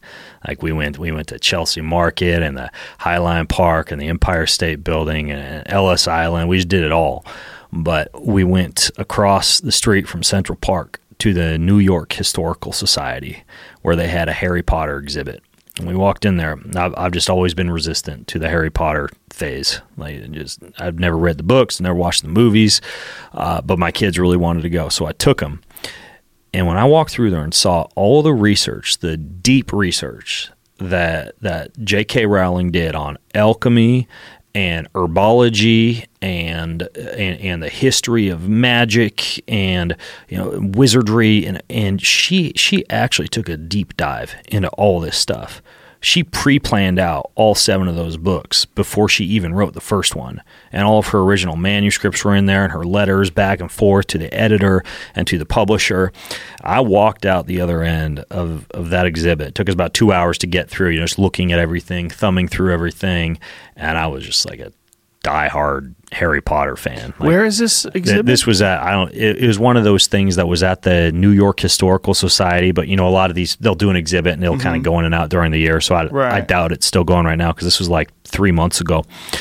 And uh, you know we walked out and I'm you know my kids are like Dad this is the Gryffindor wand and this is the the the Slytherin or the or, or Dumbledore's wand Right. and, and the Gryffindor sweater and the the Slytherin sweater and I just started buying them all the sweaters and, and the wands and now I'm reading the book so I'm I'm halfway through Goblet of Fire right now and I'm actually digging it My ten year old read all Yeah. of them. She read all of them in the course of a year. Yeah. Have you gone to the Universal ride? No but I, they, they have Harry a brochure Potter for that down at the Hilton where I'm staying It's Yeah. amazing. Yeah. The Harry Potter World ride. It's incredible. It's a Yeah. 3D ride where you're on a roller coaster, but it's not 3D, but it's you know augmented or yeah that'll be next for me I'm a fan I'll go by myself Yeah. scream my hands up in the air you'll love it. yeah It's really Yeah. good. The whole Harry Potter world is really good. it's Don't it's drink amazing that butter beer though. It'll give you diabetes. I did. Well, my, my one of my boys made butter beer for his classmates because they they've got like a uh, they they help mom with all this stuff. They've got like a cooking podcast and they Oh, do. cool. Uh, their last episode was marshmallows. They made marshmallows, but there's like a cup's worth of bone broth in every marshmallow, and it's like this What? healthy like glycine infused marshmallow that they made a dark chocolate fondue with, and Wait a then minute, you wait a minute, wait a dip it in coconut flakes. How are you using that much bone broth in a marshmallow? I don't How know. does- what does it I- feel I like? don't. I don't have the recipe, but it tastes amazing. Like I'm. I'm usually not much of a sneak snacks into bed kind of guy, but I was like taking marshmallows to bed, eating marshmallows and reading Harry Potter. In How much sugar is in the this. Not a lot. Really? Not a lot. No, they they're doing a good job with their podcast. Like they're doing a lot of like like blackstrap molasses and stevia and raw honey, and they're doing like uh, um, what else did they make? They made like a like a uh, a gluten free baked donut with a cream cheese ginger frosting and cacao nibs on top. That just like you dip it in coffee and it tastes like a real donut. Good And lord. they they are they're turning into little little chefs. They You're do a me cooking hungry, dude. podcast. Yeah. What Yeah. what's the benefit of grass fed beef over regular beef? I, I know there is a benefit, but I don't I don't I never can recall it correctly. It's something to do with the It's mostly Essential fatty, fatty acid ratios. Yeah, because grain you're gonna you're gonna have more of the omega six fatty acids, which have been unfairly vilified. Meaning that a lot of people are just like, don't eat any omega sixes, don't have any arachidonic acid, like don't d- don't overdo that? your seeds, your nuts, your nut butter. Kind of like the the orthorexic health world as a whole. You know, like when you read nutrition magazines and stuff, they're like, do your omega threes, but be careful. Americans have a 20 to 1 omega 6 to omega 3 ratio but the mm-hmm. problem is that omega 6s that's a a lot of those are derived from what are called parent essential oils and your cell membranes need a certain amount of omega 6 fatty acids from seeds and nuts and plants and even to a certain extent grains and when you have an excess of omega 3s and not enough omega 6s because you're going so far into the fish oil category, then it actually damages a component of your, your mitochondrial membrane called cardiolipin. You actually make less of that. Really? And so you interfere with normal cellular activity. what seeds are most beneficial? Uh, Flax. I, I, I would imagine the most nutrient dense ones. Right, do So you have a specific ones that you- Almonds, Mhm. macadamia. I mean, what I eat is like almonds, macadamia nuts, Brazil nuts. I just don't eat the quasi nuts like peanuts, which are you know they're not as high in nutrient density. They're more of a legume than a nut. Um, I eat a lot of my nuts either raw or lightly roasted. You always look at the label to make sure they didn't put a lot of vegetable oil and canola oil in them. Uh, but you know, I'm, I'm a fan of nuts in in moderate. I eat my nuts like you'd eat your nuts if you were gonna have to shell them, right? Mm-hmm. Like if you've ever had to Right. shell a walnut, you're not gonna eat 30 walnuts because that'd be exhausting, right? You might have a handful, like yeah, I yeah, like eat your pistachios pistachios in the shell. It's annoying as hell, but keeps you from eating too many of them. I buy them shelled and I eat fistfuls of them. Yeah. Like last night, I ate like a half a bag. Yeah. Pistachios are great for your microbiome too. Yeah? They actually had a couple of research studies on that last year that showed an improvement in the diversity of the bacteria in your gut with pistachios. So that's one of the nuts that's good for your body, probably because of the fiber content in pistachios. But grass fed versus grain fed is primarily the omega 3 fatty acids. I mean, you have less of the arachidonic acid, less of the potentially inflammatory omega 6 fatty acids.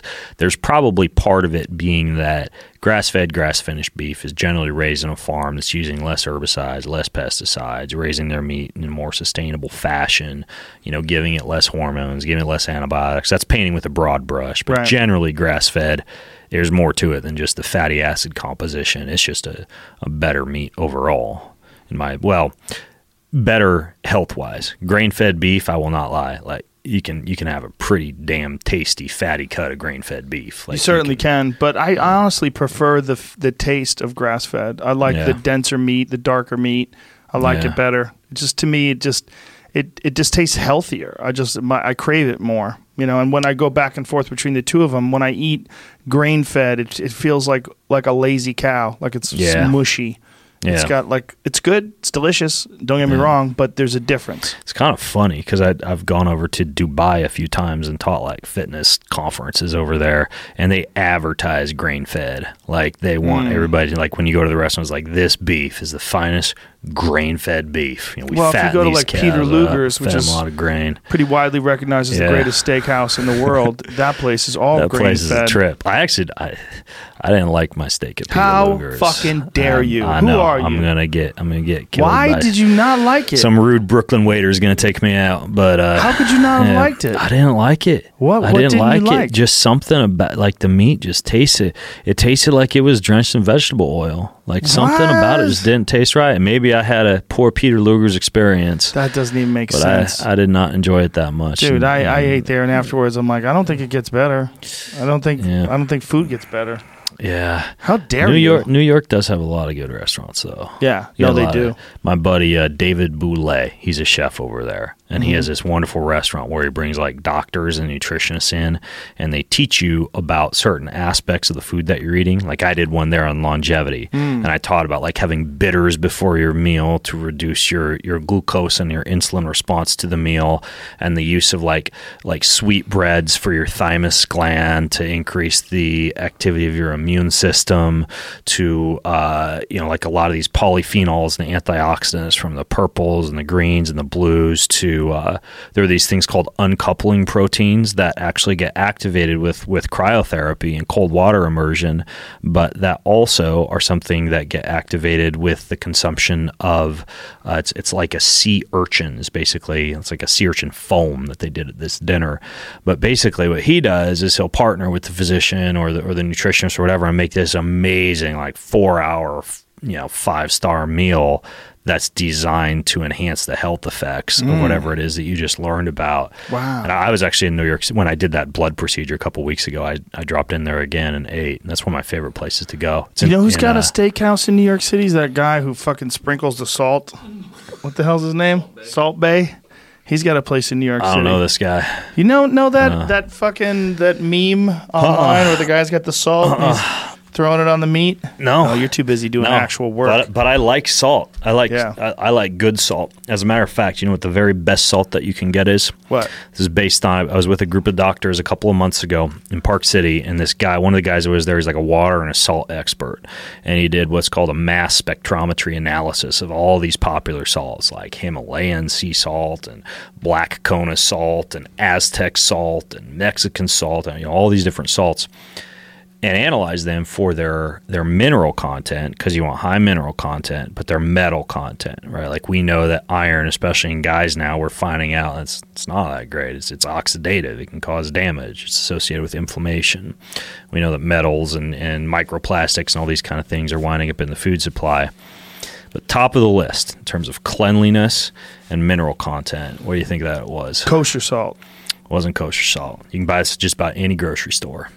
Morton sea salt, No, no, it's Celtic salt. Celtic. Celtic salt. You know, a blue bag. It's kind of like a gray salt, and it's gray because they don't like bleach it, Hmm. but it's still clean. It's not like pink and reddish because it doesn't have a lot of iron. Celt- I've never even it. heard of Celtic. Celtic. Have you ever yeah, heard you of it Celtic anywhere. salt? You It's amazing. It's flavorful. It's big. It's big chunks, so it works well as a meat rub. Oh. I, I carry Celtic salt. salt. There it Carry is. salt Look at that. Yeah, I mean, you, you Ooh, can buy that just about salt. anywhere. Yeah, yeah, and that that stuff is about the healthiest salt you can get. Okay. According to this dude, yeah, I like it. I started, I, you know, I, I always travel with some kind of salt. My wife gets pissed because you know she'll make these amazing meals, and the first thing I do is I just pull out the salt and just cover everything in salt. But I think it's because I excrete a lot of salt. If you're working When, out when- a lot. when I raced for uh, for for uh, for Timex, actually, they brought in a bunch of physiologists to to test our sweat sodium, our sweat sodium analysis, meaning that they they measure how much sodium you excrete for any given volume of sweat.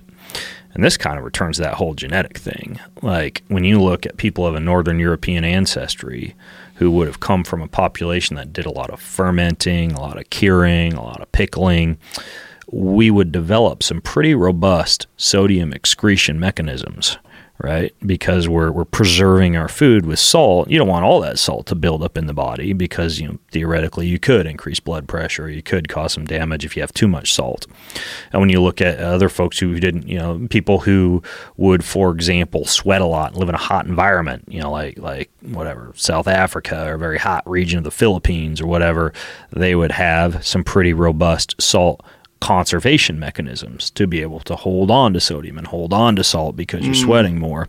Well, my sweat sodium analysis revealed that I lose like two and a half times more salt in my sweat than the average person. So I think that dictates to a certain extent my almost my craving for salt. Mm. When I was racing Ironman triathlon, I would lay awake at night and I could feel my blood pounding in my ears after a day of training. And I started using salt heavily. And one of the first things that happens because salt regulates aldosterone, which is one of the compounds that regulates your blood pressure, all that went away. Like I could fall asleep at night, you know, when you lay your head down on your pillow and I couldn't hear the blood pounding in my ears. So for about four years, I've just I've been salt on everything, just a ton of it. I'm sold. I got to wrap this up. Yeah. Unfortunately, that was awesome, Uh, though. You're the uh, best, dude. Thank you so much. It's always good to talk to you. You're, I don't know how the fuck you retain all this information, but I'm glad you do. Thanks, man. Thanks for having me on. My pleasure. a Uh, blast. give everybody your Instagram Just uh, Google Ben Greenfield. on everything. There you go. All Yeah. right. Thank you, brother. Cool. Appreciate it, Thanks, man. man.